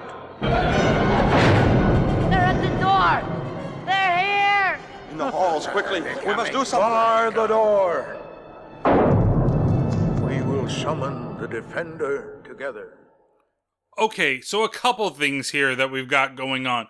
First, no, don't arm yourselves. There's a bunch of people coming in and they're fucking killing everybody. They're going through and destroying your fucking city. But no, hey, there's like guns over there in the corner and we have some type of weaponry that can fucking. They have no defenses on this city. Does the whole world have no fucking defenses against, like, oh, we're just gonna be, make sure that we're like these you know, peaceful fucking scientists and politicians, and everybody knows scientists, okay, you guys can be peaceful, but fucking politicians and statesmen, come the fuck on. Like, you're manipulating everybody as it is. You're telling me you don't have some type of, like, army that's there. Instead, you rely on one race of people, the Taarakians, and there may not be any more, but there is one more possibly out there, and you're gonna just do what you can instead of fucking get the defenses ready or have you know what? Have fucking turrets at your fucking location because maybe you did something fucking stupid at one fucking time where you could go in there and you could fucking defend yourself, but no, we're gonna wait to the last possible minute when they're busting down the door to be on some floating fucking platform to go and fucking summon somebody that you don't even know if they'll show up?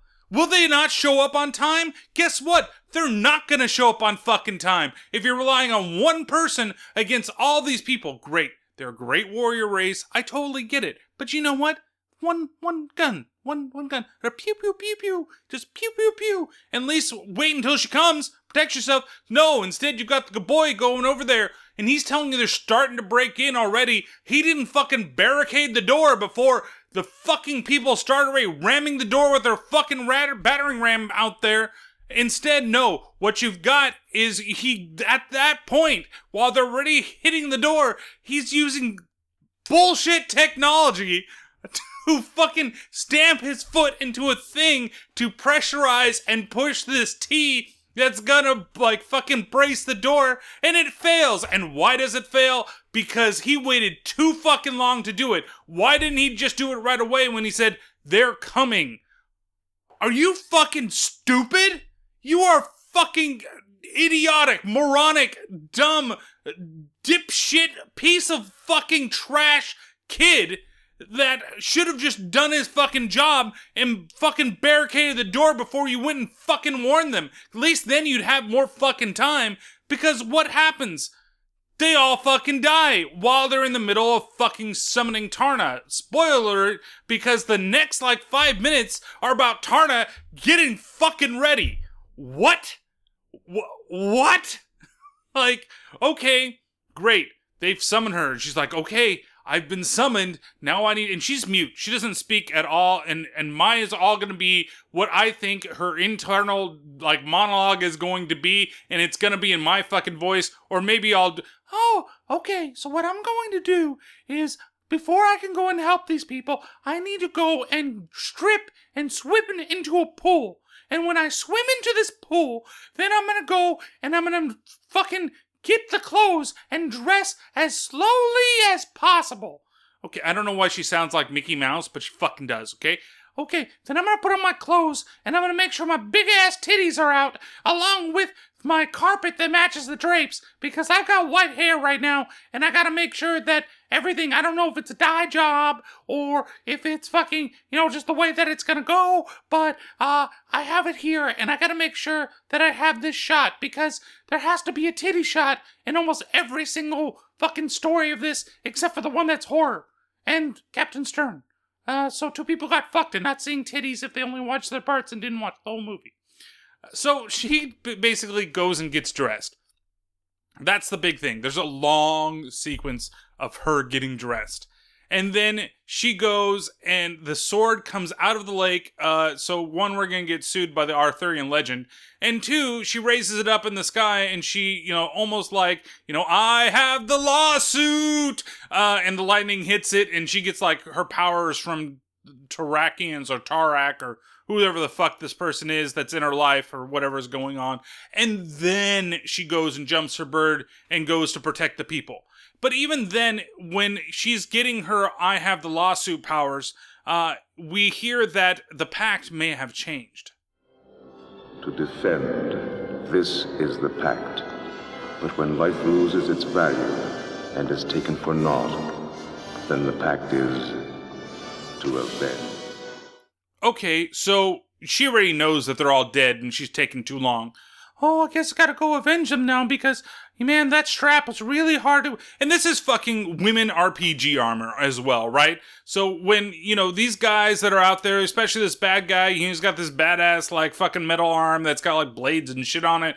And he's all fully dressed and he's all ready for war and, like, armor stuff. He's also a barbarian, so of course, you know, they don't wear a whole lot. But at least he's got some sort of, like, leather armor on, okay? Because he's got that sweet fucking red leather jacket and, you know, badass metalhead's got to have something leather, so he has that. But she instead has like straps of leather that basically just cover her nipples and cover her crotch. Otherwise, completely open. Like that is that a plus two leather, uh, you know, brassiere? Is that what that is? Because that ain't can protect shit. Doesn't matter what the fuck it is. Uh, this is typical female armor that's going on. Maybe it makes you more agile, but hey, you know what? One hit and your THAC0 is hella low, and you're just gonna get slaughtered with one roll of the die. Guy's probably gonna roll like a five, and he's gonna fucking break your armor class. So, uh, anyway, she does get on her weird bird thing, which looks like a pterodactyl and a chick mixed together, uh, and they fly towards the village or the city or wherever the fuck it was to see everybody fucking slaughtered. She goes to the guy that summoned him, or summoned her, I should say, and sees that his head is now separated from his body. So she goes on the now, you know, she becomes the spirit of vengeance. Uh, no, not exactly Ghost Rider, but she, you know, getting close on this. She goes to the nearest city and she notices there's a bunch of bats that have been tied to the edge of like a, you know, like those horse. I don't know what they call them. Like they, when you stable a horse or you know, like in the old west, and they tie them up to the post. Sees a bunch of bats that are tied to the post, and then puts her little bird thing right next to him, so that way she's not conspicuous or anything. And then she goes into the bar. And when she goes to the bar, you know, because she doesn't speak, she manages to order her like green milk drink and go sit down at the table. And that's when a couple of the barbarians that have been now mutated noticed her as she comes through the door. Well, as she sits down to drink. Hey, look, the new one. Where you from, baby? Doesn't talk much, does she? She doesn't have to talk for what I want to do with her. Come on, baby, let's see what's under there.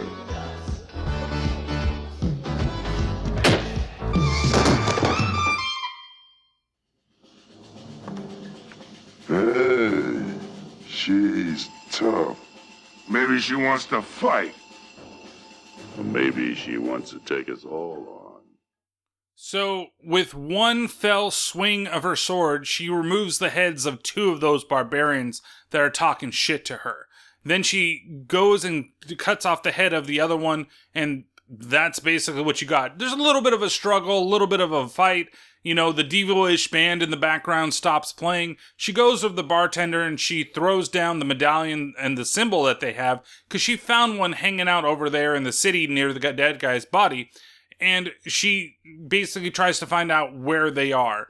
The bartender says, Go towards the green glow of the mountains and you'll find them. So she does fly off in her bird in that direction, and as she's flying through one of the canyons, she gets captured by the barbarian race, and one of the guys realizes that, hey, see, she is a Taarakian. A Taarakian? We have captured a Taarakian. A Taarakian. Are you sure? Yes, Your Holiness. But the Taarakian race is dead. Extinct. She has the marks, Holiness. I saw them. Have her bound and washed. Then bring her to me. And what of the bird? Kill it. So I don't understand the whole thing of like, well, clean her up. Like, is he gonna do something to her? Because he really doesn't do anything else but have her like chained to a block, and then he like examines her. Oh, so this is what a Taarakian looks like, and like, yeah, that's what a naked girl looks like. Okay, just she's happens to be naked and she's got a symbol on her neck that symbolizes that she's Taarakian, and then you know he decides that he's gonna just start whipping her. So I guess she wants to make sure that his whip doesn't get dirty. Like, did she look like a you know five dollar whore or something like that? Did you put too much makeup on? Uh, did she use too many like powders or something to make sure that it didn't get any chafing on her nipples underneath? You know, she wanted you want to make sure that his whip stayed nice and clean and stayed fresh to, for all the whipping that he's gonna do later. And so he does whip the shit out of her and then throws her in a pit you go over and you see the guys are trying to kill the bird, and the bird is not sitting still. And while he's doing that, and she's tossed in the pit completely naked, by the way. And so they're getting ready to shoot the bird, and they go to shoot the bird, and the bird moves, and, and it's really like the bird moves way out of the way, and then the guy takes the shot. Not the guy takes the shot, and then quickly the bird is managed to get out. No, he's just a bad fucking shot you know, maybe he didn't like the person that he was assigned to work with for today. Cause like this is Bill and Bob here, and Bob really just doesn't like Bill at all. And so when Bill's busy holding down the bird, and he's like, "Come on, man, take the shot, take the shot," Bob's like, "No, I need to wait for my fucking time." And then when the bird pulls him aside, then he shoots because he makes sure that he fucking got Bob in the fucking head or the chest or whatever, and killed the shit out of him. But at the same time, that lets the bird fucking go, and the bird goes down there and rescues fucking Taarna and gets her back, and they fly off, and she manages to get her sword and her shitty fucking armor at the same time. While they're flying away, they chase after them, and these guys are really terrible shots, but does eventually manage to hit the bird and causes them to crash down. That's where we have the final confrontation in between the barbarian leader and Taarna herself. It's actually a really good fight. The animation is a little bit wonky, but for, you know, well, I'd say wonky for nowadays, but for then, I think it was actually relatively well done. And so they're fighting there. She loses her sword. She gets sliced a couple times because that armor is a piece of bullshit. And, you know, when she loses her sword and he's coming in for the kill shot because he's got his little, like, blade on his arm that's like whirring blade, like a saw blade, he is about to kill her, and then the bird comes by and bites his leg and really puts a deep fucking gash in his leg. And then he manages to get the bird off of him by hitting him in the face with his like rotating saw blade or hitting him somewhere. They don't really show it. All you do is you hear the bird because I guess we can't show animal violence in an animated film. Yet he's been shot up a couple times by different spears. Uh, I don't know, go figure. Maybe they thought that was a little too violent. And when this happens and she's able to get back and actually get control of his little saw blade, who he some reason can't turn it off, and she digs it deep within his chest. She goes, grabs her sword, jumps on the bird, and flies towards the Loc-Nar. And then she uses her powers of fucking lawsuit and manages to destroy the Loc-Nar itself. Taarna. Do not sacrifice yourself. You cannot destroy me. Yes, Loc-Nar, she most certainly can destroy you. Uh, so she sacrificed herself by basically, you know, summoning, like I said, the power of the lawsuit and explodes the house and the Loc-Nar in the current timeline of the movie that we're watching. Because it screams no. The little girl, she manages to get out of the way and she's looking out in the fields. And now she sees one of those birds, like sitting in the distance. She goes up to it, she hugs it, and then she starts to, well, she climbs it and starts to fly away upon it. As she's flying away, her hair turns white as well, which I imagine, and this is a young girl, but I would imagine the drapes also turn white at the same time, and now she's becoming the next protector of the universe or whomever it is, but she's the next Taarakian that is going to continue on the legacy and have her own flying bird. And the Loc-Nar has been defeated. So it's weird that the story kind of ends up in this situation that it's really about her becoming the last Taarakian, uh, or Taarakian, or whatever you want to say, whatever you want to fucking call it. And the Loc-Nar could have, whatever it was, could have killed her at any fucking time in the story. But pretty much the last scene of the film that we get is her flying off in the distance. We get now a happy voiceover guy that says one last little thing, and then the Devo plays. And the spirit of time is transferred across the universe to a new defender. And the power of evil is contained for another generation. And a new Taarakian is born to protect the next.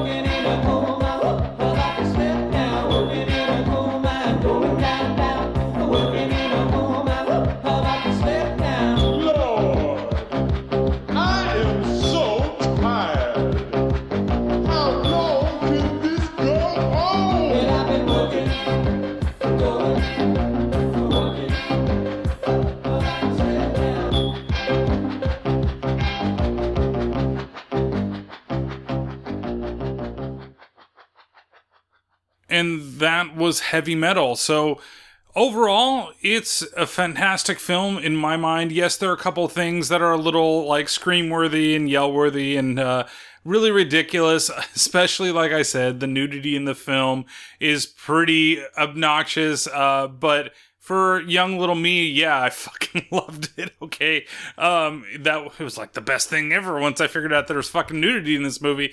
Uh, but you know, you watch anime and shit like that when you're young, especially when you watch away from your parents. You don't usually watch around them, but then you get stuck watching heavy metal that way, and that's the way it goes. So the whole thing was just a reincarnation story, honestly, for Taarna, right? She becomes the next Taarakian. She's actually the soul of Taarna, now reincarnated or whatever it is.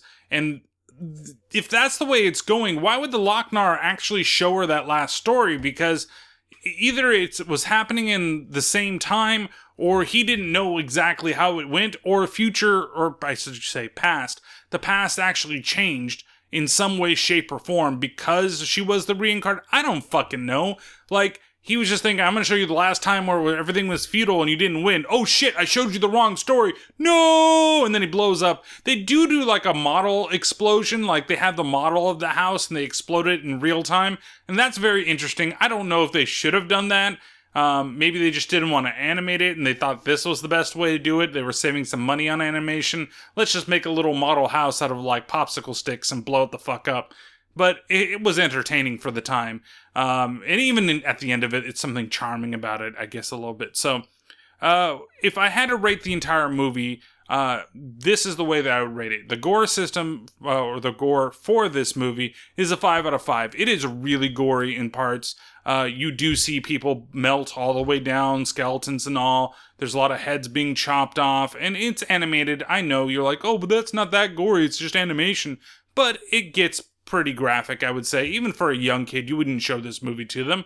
Uh, and even for its time, it had a lot of violence and gore in it, so it's not a bad thing. It just is really gory. Crap factor, I would actually give this like a, uh, like a three out of five. Uh, it's right in the middle. It has some bad dialogue choices. Uh, sometimes when they say stuff, it's really quick. It's like you know, it doesn't necessarily make sense. Like in Den, that is probably one of the worst offenders where it's like they say something and it just doesn't feel like it's cohesive. It kind of like breaks apart and everything's in there like that. Um, and then, you know, some of the animation doesn't necessarily hold up, but it's still like entertaining and you can get past it as you watch the film as long as you become engrossed in the stories. Uh, so the fun factor of the film, no surprise, it's a five out of five for me. These uh, stories are really, really fun. They're great to go through. Um, there are weak ones. There are really fantastical ones. The final one, the Taarna one, has, was my favorite when I first saw it. It's probably because it's the longest one, and you have this badass warrior chick that is just fucking killing people and doing what she has. But when you break down, it's like shit could have been solved a lot quicker than what they did in the story. Um, she didn't have to take so long to go and get fucking dressed before she went and fucking saved the day. That could have been done in a different way. So, you know, but I still give the film a 5 out of 5 on fun because I still really fucking enjoy this movie. So, overall, what do I give the film? Well, I can't give this a flawless 5 out of 5, but I'm going to give it a 4, 4 out of 5, and it's going to be a 4 out of 5 carpets that match the drapes. So, it's really entertaining. I mean, I think if you've never seen it before, your mileage is going to merit like vary, but if you have seen it and you enjoyed it, you're still going to enjoy it today. If you haven't seen it, you're not too much into the fantasy stuff like Dave had said he wasn't, there is stuff for you. There is sci-fi stuff. It is just an amalgamation of all different genres and they all mix together really really well and they're all hold held together by one art uh, like you know arching voice uh, which is the voice of the Loc-Nar in case of the podcast, which is me, uh, that brings all these stories and all these styles together that are vastly different, but still convey the same meaning. So I do appreciate everybody that worked on this podcast uh, and worked, you know, spent their time, like I said before, to come out and actually do all of this for me. Uh, Paranormal Pat from the Paranormal Pativity podcast, Dave from Dave's Pop Culture podcast, uh, Richard, the I still consider him to be the fear merchant, but Richard the Bazaar Cast, which we need to get together for Skeleton Cop because that's now been released. Uh, you've got Andy from the Black Cat Shadow, and lastly, you got Ben from the Angry Dad podcast. So I originally, uh, you can find them all at Paranormal Pat 64 at the Bazaar Cast or at the Fear Merchant, uh, at Dave underscore Phantom, uh, at Black Cat Shadow or Black Cat Shadow Pod, um, and then at B to the Fourth Power. And look for them everywhere that you can find podcasts, Stitcher, iTunes, or Apple Podcasts, Spreaker, uh, Podbean, Google Play, Blubrry, you know, all your favorite little podcast apps so you can just add your RSS feed or their RSS feed. And please give them some love because I hands down could not have done something like this without them. And they're all people that have been on the podcast that I've been with them on their podcasts um, and have really created a bond of podcasters that has made getting to this number really, really easy and really, really simple, whether they believe it or not. It truly is because I like to see the people that uh, you know, I've had spent some time with them flourish with their podcasts and continue to do it as well, you know, as it gives me strength to do the stuff that I normally do. And all of you guys that listen as well. It's really, really important to us that, you know, you you check out our podcast as well as check out theirs. So with that being said, uh, the next movie on the list is something that I decided kind of part way when I was putting this together, and I even said in the beginning that I'd be thinking I- I'm going to be talking about this. And for the month of April, uh, we're going to do something that I haven't done before, and that's we're going to look at two anime films, uh, and they're going to be English dubbed, and they're going to be from the 80s. And the first one that we're going to look at is Vampire Hunter D. Permit me to introduce myself. I am Count Magnus Lee, and since you seemed fit to take it upon yourself to trespass into my domain, I must ask for payment. Get away from me! You're lucky I'm generous enough to let you live. You're a vampire hunter, aren't you? This is where Magnus Lee kissed me. Tomorrow is tomorrow with blood. So it begins. Neither honor nor love have any meaning to those who live in the world I come from. There's only one rule. The strong shall live and the weak shall die. I'd rather be dead than go on living as a vampire. Oh, well, no matter. You're still going to die. Visitors from the past shall return to the darkness whence they came. You and the rest of your kind should go back where you belong. Back to the abyss of oblivion. When I'm through with you, you'll beg me to allow you to die.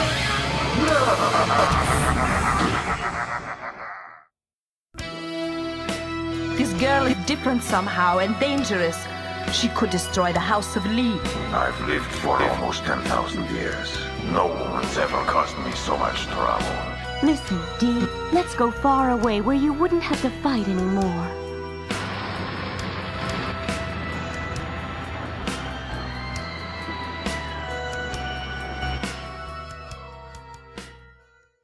So I do kind of apologize for that trailer right there because the trailers that are out there, there really isn't a whole lot that's in English, and I want to actually convey that I'm going to do this in the English version of the film. And the reason that I'm doing this in the English version of the film is one, so that you can understand it, and two, because that's the way I've seen the film growing up, and I don't think the dub for this is that bad. It's bad at parts, but it's not that terrible. It's enough that you can get through it and you can really enjoy the film. So we'll talk about Vampire Hunter D. Now, it is available on YouTube right now, and you can search for Vampire Hunter D and you can find it. Um, and that's not something that you necessarily have to pay for right now. Somebody has graciously put it up, but for how long, I don't know. It's about an hour and 30 minutes. It's well worth the watch. Otherwise, I would definitely go search it out. I think it might be on one of the streaming platforms right now. And there was a sequel that was Vampire Hunter D Bloodlust uh, that may be out there as well, but uh, that's not the one that we're going to watch, and that's uh, one that happened much, much later after this. We're looking at the 1985 original. So we're going to do two two anime films, and we're to do the two that I spoke about. The second one is to be Akira, okay? I'll just let the cat out of the bag now, um, and we'll discuss Akira when the time comes. And that one will be, I think, a little difficult uh, to do but I think that we'll still have a really good time when we talk about it. So, uh, only difficult because I think that some of the imagery and then even some of the story gets a little convoluted as it gets towards the end. But there is a really good video, and I wish I could remember who it was off the top of my head. And I saw this a while ago that actually explained why the film Akira is actually more complete than even the comic book series um, the old mangas that were there, yeah, there's stuff that's missed out, but they were creating that film as they were ending the manga. So the manga went on actually a little longer after the film, and the film had to put a lot of shit into it. Uh, and that actually is what one of the reasons why it makes it a, ma- a masterpiece. Uh, it created a very good argument for it, and it's definitely worth a look if you can find it. But I know Akira is out there as well, so we'll be talking about those films. Uh, and for those of you that really haven't seen a whole lot of anime, uh, or be like, wow, I can't believe that he's doing this, these films have a lot of significance to me. And Vampire Hunter D is truly a horror film, like disguised as an anime. anime. And I really want to do a couple of these, and I really love to do some Japanese films, but in this environment, it's very hard because it's in Japanese most of the time, and the stuff that I love to watch is in the original language rather than being watched, you know, all in English. So it's kind of like you know doing a, a regular Godzilla film, and I have to use the shitty dub. But that's you know stuff in the '60s. It's it's about in the '80s. You have hit or miss ones. So don't forget to go out there and check out Vampire Hunter D when you get the chance. And I do want to thank everybody once again. To do 100 episodes is really difficult for any podcast that's out there. You know, as Richard has said, he's up to 62. I know Ben has hit 200. That guy is a fucking beast when he does his podcast. He does it every, you know, every three days, um, except for on holidays, because just like the government, he doesn't fucking work on holidays. You know, Pat, he's done a really good job with the Paranormal Pativity podcast. Uh, and his podcasts are every month, pretty much. So I definitely would give that a check out. They're always fun to listen to.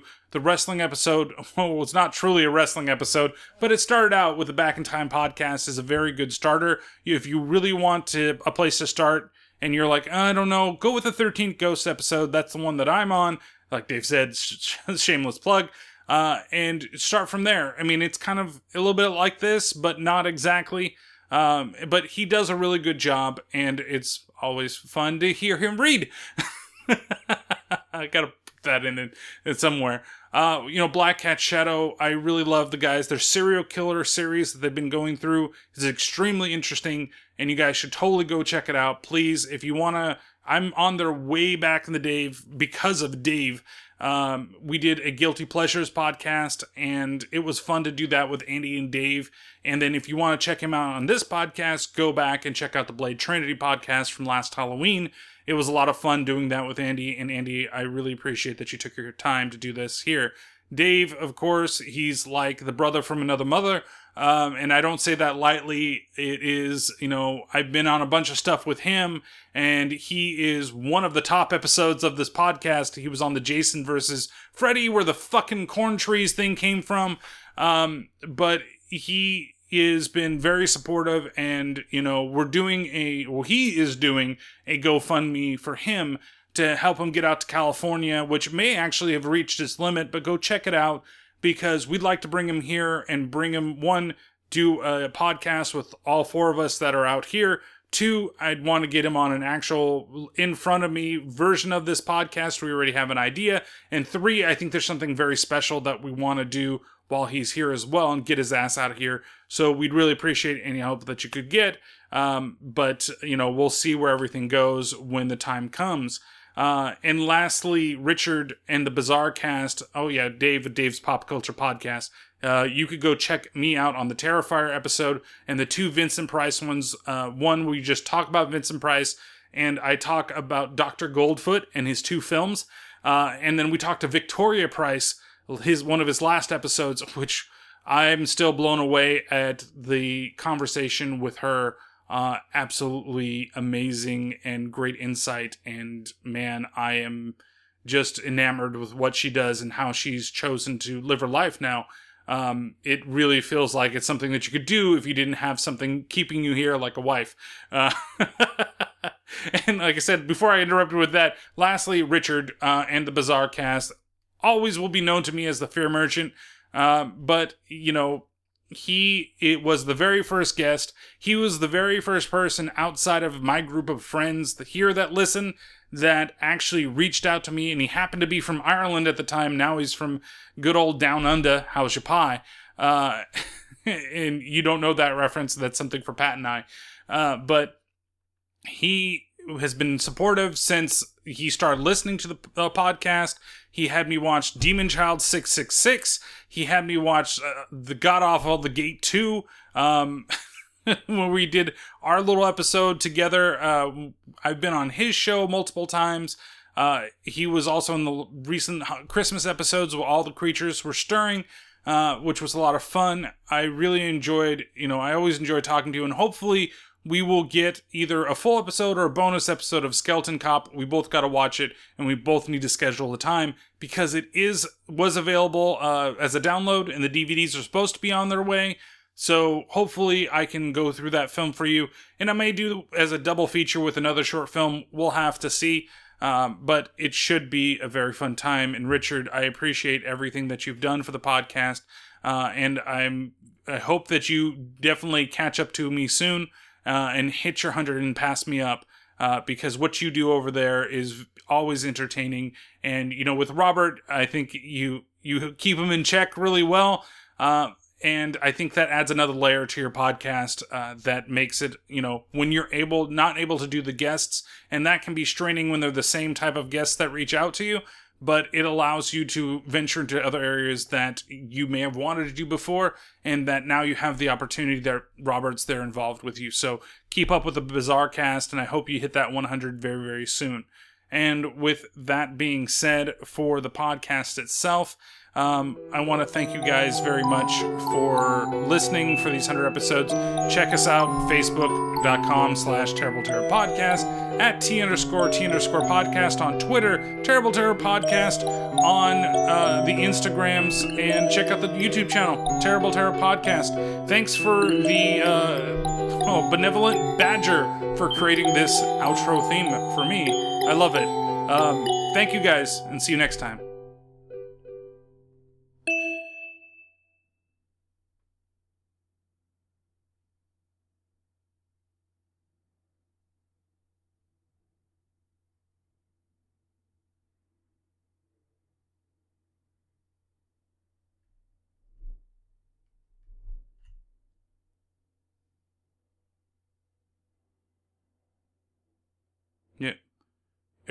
You guys are still here? Who listens this long after the credits? You know, they're still rolling back there.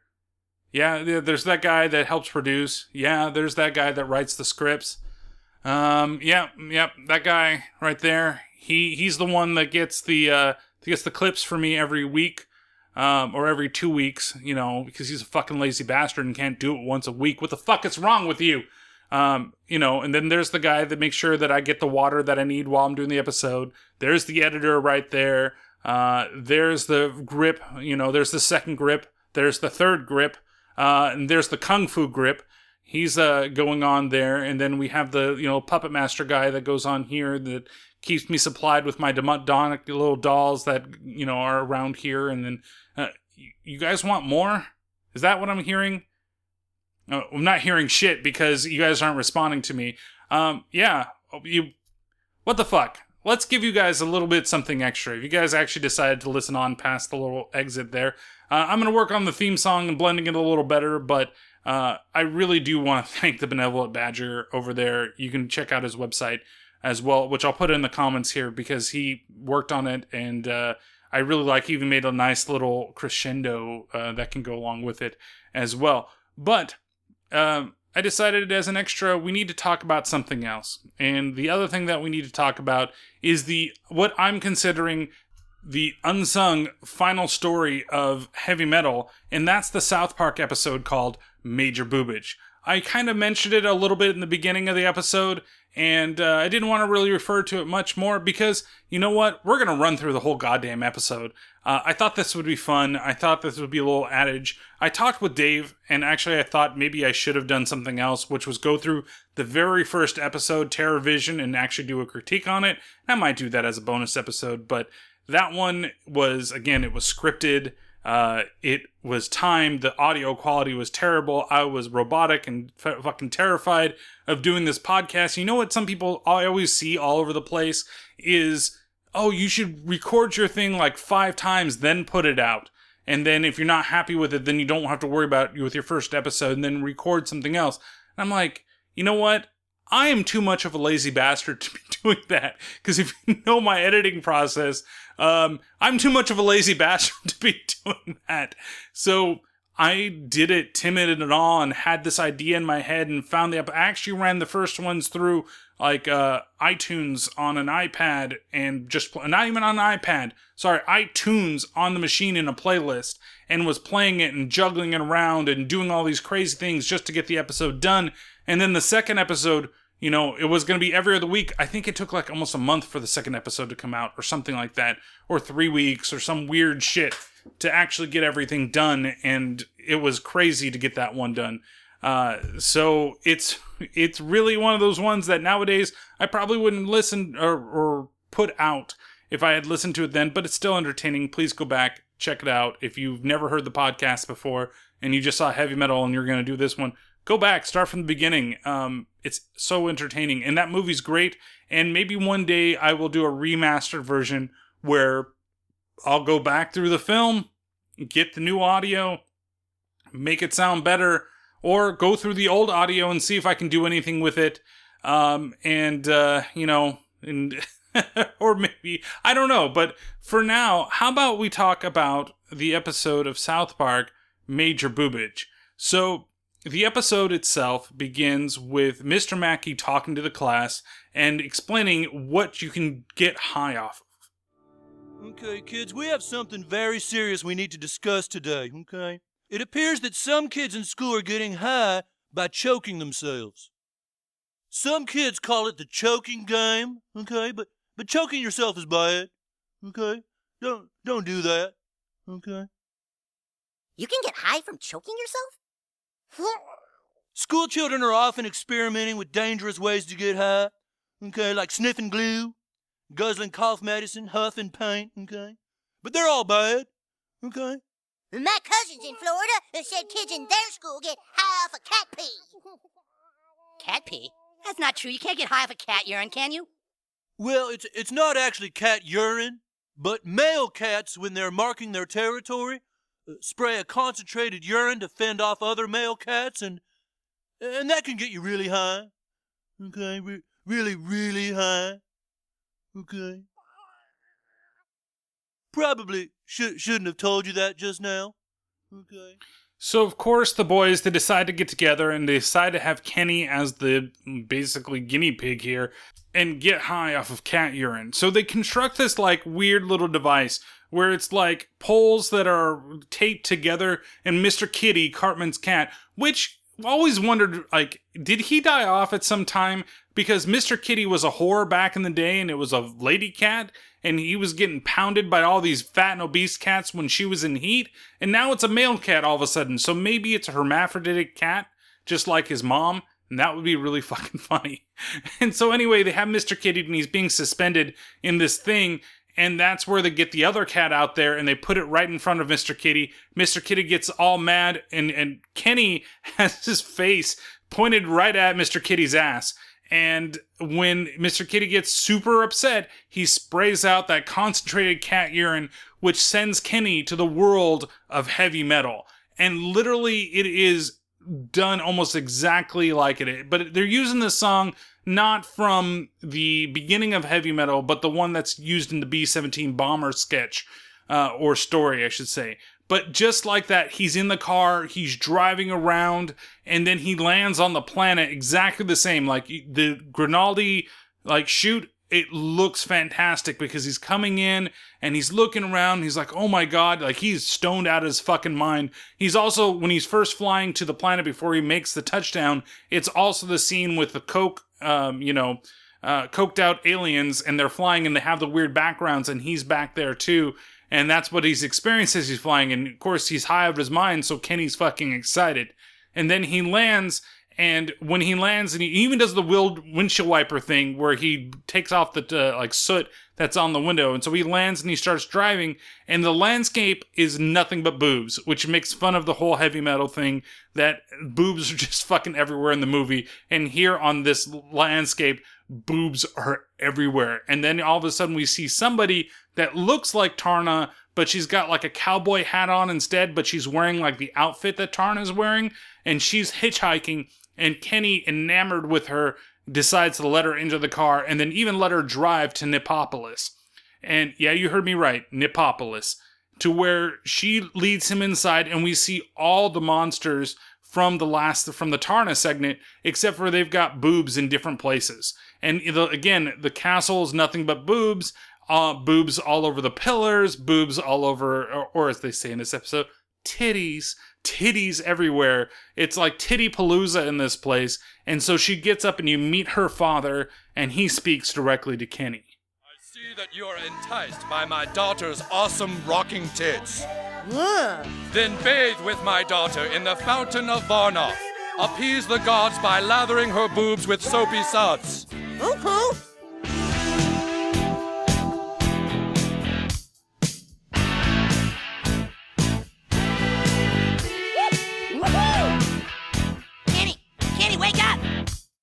Up, Kenny! You alright?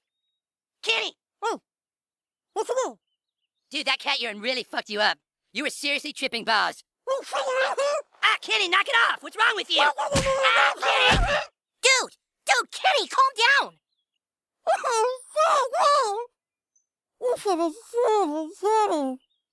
What titties? The titties! I'm a Kenny! Kenny, all you did after the cat peed in your face was start running around in circles cheering. Yeah, and then you ran through town screaming and started tearing off all your clothes. Hello? Dude, I don't think we should be messing around with that crap anymore. So it's hilarious because when he breaks the whole thing, like they totally fucking like cock block him because he's about to go into the bi- the pool and bathe with the babe, and she's about to take off all her clothes, and she's pretty much gotten undressed as much as she can already. And then all of a sudden, as he's taking off his pants, that's when they knock him back into reality, and you see he's walking around the street, yellow on his face from the fucking cat urine, and he's like on the ground, and his pants around his ankles, underwear's there, his shirt's all unbuttoned, and they're just like, oh god, you know, we shouldn't mess with his fucking cat urine. From there, we cut over and we see that Gerald Broflovsky, Kyle's dad, has just turned on the television, and all of a sudden, Fox News, of course, it had to be Fox News, is interjecting the current story with this breaking news that cat urine uh, sniffing, also known as cheesing, is taking over the nation. Next on Fox News. It's the newest drug craze, and it's killing your kids. Killing our kids? All over America, kids are getting high on cat urine. Huffing cat urine apparently causes a euphoric state and is also referred to as cheesing. Why cheesing? Because it's fun to do. This sixth grade girl says she's been snorting cat piss for several months. We sometimes sneak out during recess, and our friend named goes and gets her cats, and we'll just cheese all day long. Oh my god! Sheila! Come look at this! So, how can you tell if your child is cheesing? One, your child seems distant, preoccupied. Two, your child's face smells like cat urine. Three, when you see tigers at the zoo, your child starts grinding his or her teeth. You might also notice by certain phrases your child says to school friends, such as, Hey, let's go cheese, or Do you feel like cheesing, guys? Or, Dude, I'm cheesing my effing brains out right now. Kids are doing this? Kids do it because it's legal. What can you do before it's too late? Ah! We have to protect our children from this, Sheila. So, of course, leave it up to kids to develop a new craze which requires you to sniff the back of a cat's ass just to get fucking high and have another cat get fucking pissed off in front of it, which is probably gonna claw your fucking face out. I also knew cats were fucking evil as it was, considering that one fucking bitch over there keeps messing with all my shit. Anyway, so from here, Gerald and Sheila, they go and have this like town hall meeting where he has to basically draft up and use his super lawyer powers to draft up a new thing to ban basically cats from all of South Park. This causes all the cats to be picked up. Kenny gets pissed off because, of course, his, you know, his supply is now gone and he can no longer go and see the girl with the huge fucking titties. And this also causes all the other cats in the town to be captured by the police. We see poor Mr. Scrambles being taken away by the police, but when it comes to Mr. Kitty, Cartman's cat, Cartman begins to hide him in the fucking uh, attic like he's fucking Anne Frank or some shit like that. And so he warns Mr. Kitty that he can't make any noises because if he does, then the cops are going to have to come and take him. We see that uh, the next day the kids are in school and they wonder where Kenny is, and Kenny, he's basically been out sick the last two days, and Kyle thinks that he's cheesing. Guys, have you seen Kenny? No, I think Kenny's out sick today. Yeah, and he was out sick yesterday, too. Guys, I think Kenny isn't here because he is at home cheesing. Ah, come on. Kenny knows how dangerous cheesing is. Yeah, and where's he gonna find cats anyway? They've been outlawed. Yeah, who has cats these days? Pot's illegal too, but people still manage to find it. Ever since that first time, Kenny Cheese, he hasn't been the same. You've all noticed the change in him. I'll bet Kenny is home cheesing right now. And of course, he is home cheesing right at that moment.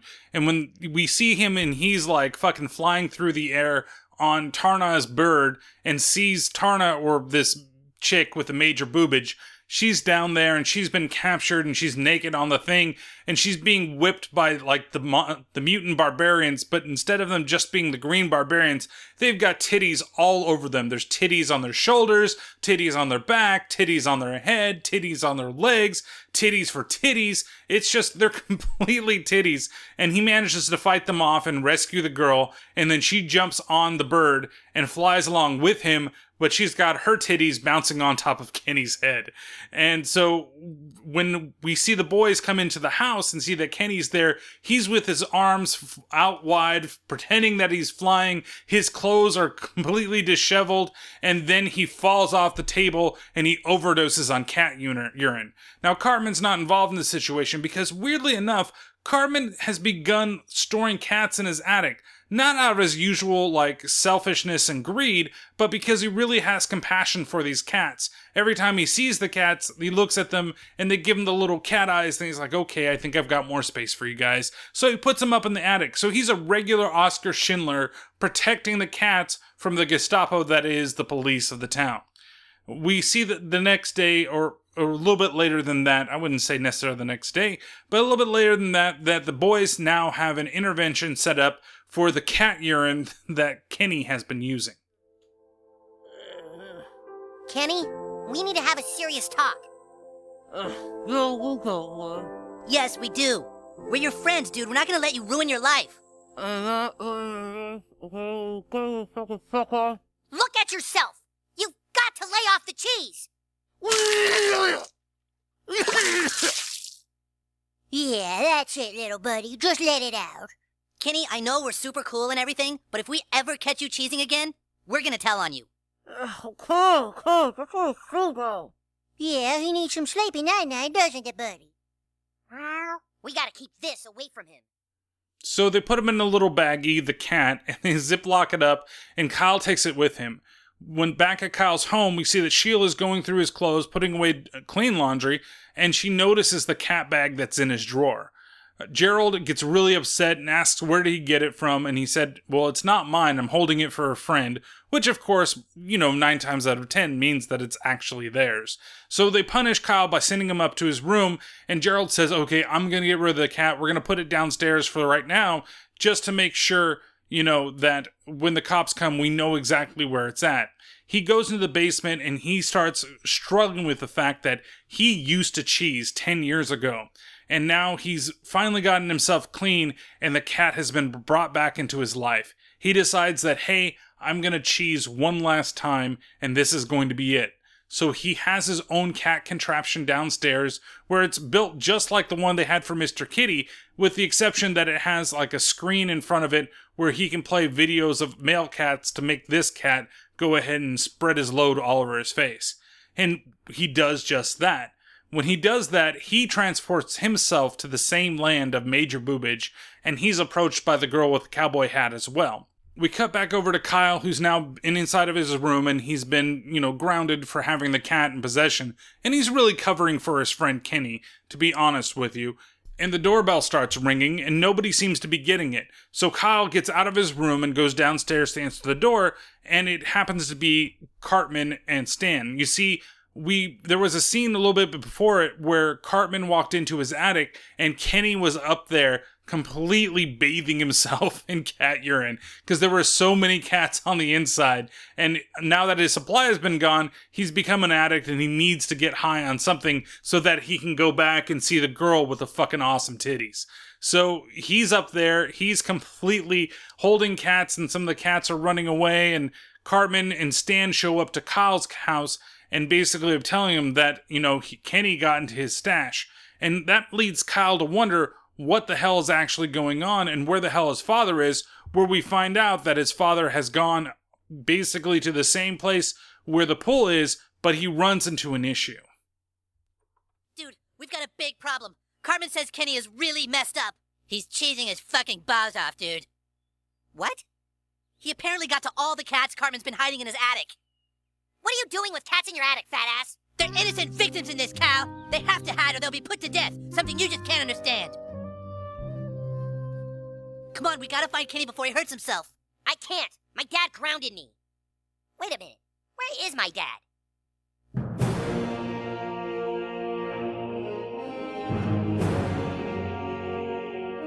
Hey, everybody. Good to see you again.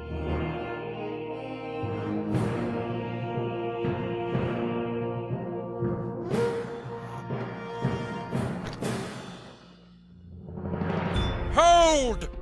You cannot yet caress my daughter's awesome boobage. Ha! How come? There is another suitor. What? Get out of here, kid! You're too young for this stuff. This must be decided at the breastiary in Nipopolis. So Gerald and Kenny they start fighting inside the brestuary, and they're getting their weapons, and everything has tits on it. Like I said, you have to. This is an episode that you do have to see more than just hear, but it. They're literally like they have the shield and sword, and it's a boob, and the boob's at the end of the hilt on that, and then you got the axe, and the axe head is a boob, and they've got all their other weapons, and so they're basically fighting. But in the real world, Gerald is just in his underwear with a cap pee all over his face, and Kenny is stripped down as much as he can with his hoodie still on his face, and of course cap pee completely covering his face as well. So they go down and they fight, and uh, and that's where the kids and Sheila they find them inside the basically the park and in the sand pit struggling with each other, slapping each other, and Sheila reaches out to Gerald and is like, "What the fuck are you doing?" And then it turns out that Gerald he's making a public apology, and this was during the time, and I believe this one this is season twelve, so this is fucking what nine years ago. Jesus Christ, this episode is older than I thought it was. But during this season, there was the whole thing of people being caught and their wives being at their side. And it, the way politicians always run with every circle, whenever something bad happens, the wife stands by their side but looks indignant. So you have Sheila there and she's looking away, and Gerald is telling the crowd that no, it's not the cat's fault, it's our fault. The key proponent of the cat ban has been charged with cheesing in a public park. Gerald Broflovski is prepared to give a public statement. I would like to address a personal matter. I have let myself down. And I would first like to apologize to my lovely wife. Don't touch me. And to the people of South Park. I was wrong, and I can't let cats take the fall anymore. It's our fault. The people who use cats for their sweet urine. We have to learn that cheesing just isn't worth it. Sure, you get to fight in the breastuary and swim in the fountains of Varnoth with the itty titty fairies of Mammary Mountain. What the hell is he talking about? I have no idea. And then you fight the boob goblin in the Gazonga's cave, and then the girl may thank you for it. But she isn't real. And you never really get a good look at her naked boobs anyway. Problem is, the more you go into that world, the more you need to go. Until you start blowing off all the real people who care about you. Yeah, I guess so. Cats aren't the problem. We made cats illegal, and then I cheesed for the first time in 10 years. And kids are always gonna find a new way to get high, like sniffing glue or licking toads, or fermenting feces or huffing paint. You can also look at. Uh, okay, that's probably good, Gerald. The point is, I was wrong. It's time to legalize cats! Yeah! Hooray for Gerald! Let's hear it for Gerald! Yeah, fuck you, Gerald. Your ass is fucking grass. The reason that you did this is because you're like everybody, oh, let's go ahead and just start banning stuff because I don't know how to fucking deal with it anymore. And that's pretty obvious by the whole thing, and it's so ridiculous that it happens to be cat urine.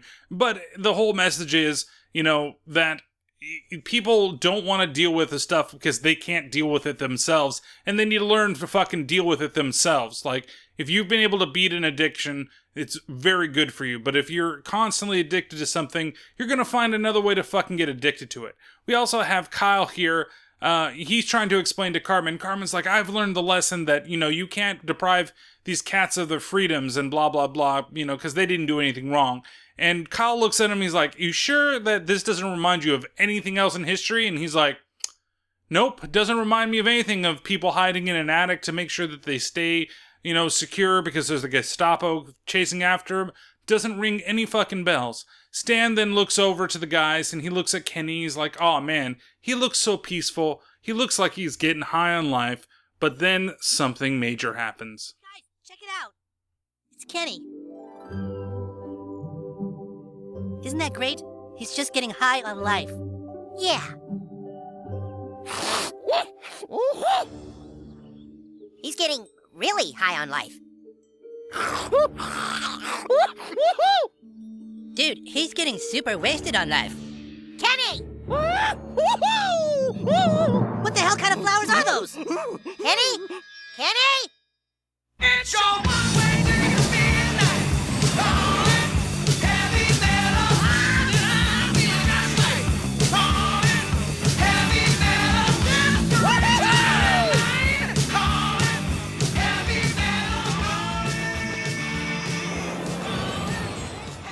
And so Kenny's g- um, able to go back into his drug induced world. He gets to go out and hang out with all the boobs that he wants because now he knows how to get there and nobody else can take that away from him. And he is addicted to that major boobage. So this is just a really funny little episode. What I love about this is that they do so much with the animation and make it really mimic the style. They don't really go into everything, but it looks mostly like the Taarna episode and a little bit at times like Den in some epi- like little ways. And they definitely mimic the beginning of the whole thing with the car coming down and all that stuff. It's really fantastic. It's an episode that you definitely should see if you've never seen it before. It's available on Hulu if you've got Hulu. And just like this, it's completely, you know, uncensored. So you get everything from titties to fuck to all that shit. Uh, but if I had to rate the episode, uh, it's got a 3 out of 5 for gore, because sometimes when they fight in the fantasy world, it does get a little bit gory, and South Park has never shied away from gore. Uh, crap factor, it's a 2 out of 5 it's very good social commentary, just like a lot of South Park episodes are. Uh, it does very well in you know like the animation looks really great the storyline is really good the jokes hit hard uh, and the stuff with cartman even is pretty damn funny when you realize that he's just purposely avoiding comparing it to anything else that's ever happened in history. And the fun factor i'd give it a 5 out of 5 because i think visually some of the gags work really well especially when kenny comes down for the first time and cartman brings him in and then when gerald and kenny are fighting inside the sandbox it's fucking hilarious and the landscape again they mimic heavy metal so well in this episode that it's worth it if you love heavy metal just to see that piece. So with that, I- give this four out of five major boobages. Uh, so you guys should definitely check out this episode. And with that being said, that's it for the 100th episode spectacular. Again, I thank you guys very much for listening to it. I thank everybody for coming along for the ride and enjoying and, uh, you know, doing their little bits and stuff like that. And, um, we have another guest. Who the hell is it? Red Rocker. Who the fuck is the Red Rocker? What do you. Famous. I, don't play music on this goddamn podcast. Every once in a while, but come on. You guys gotta tell me these things before you start bringing these people and they start doing these fucking songs from this place, and I'm gonna get fucking.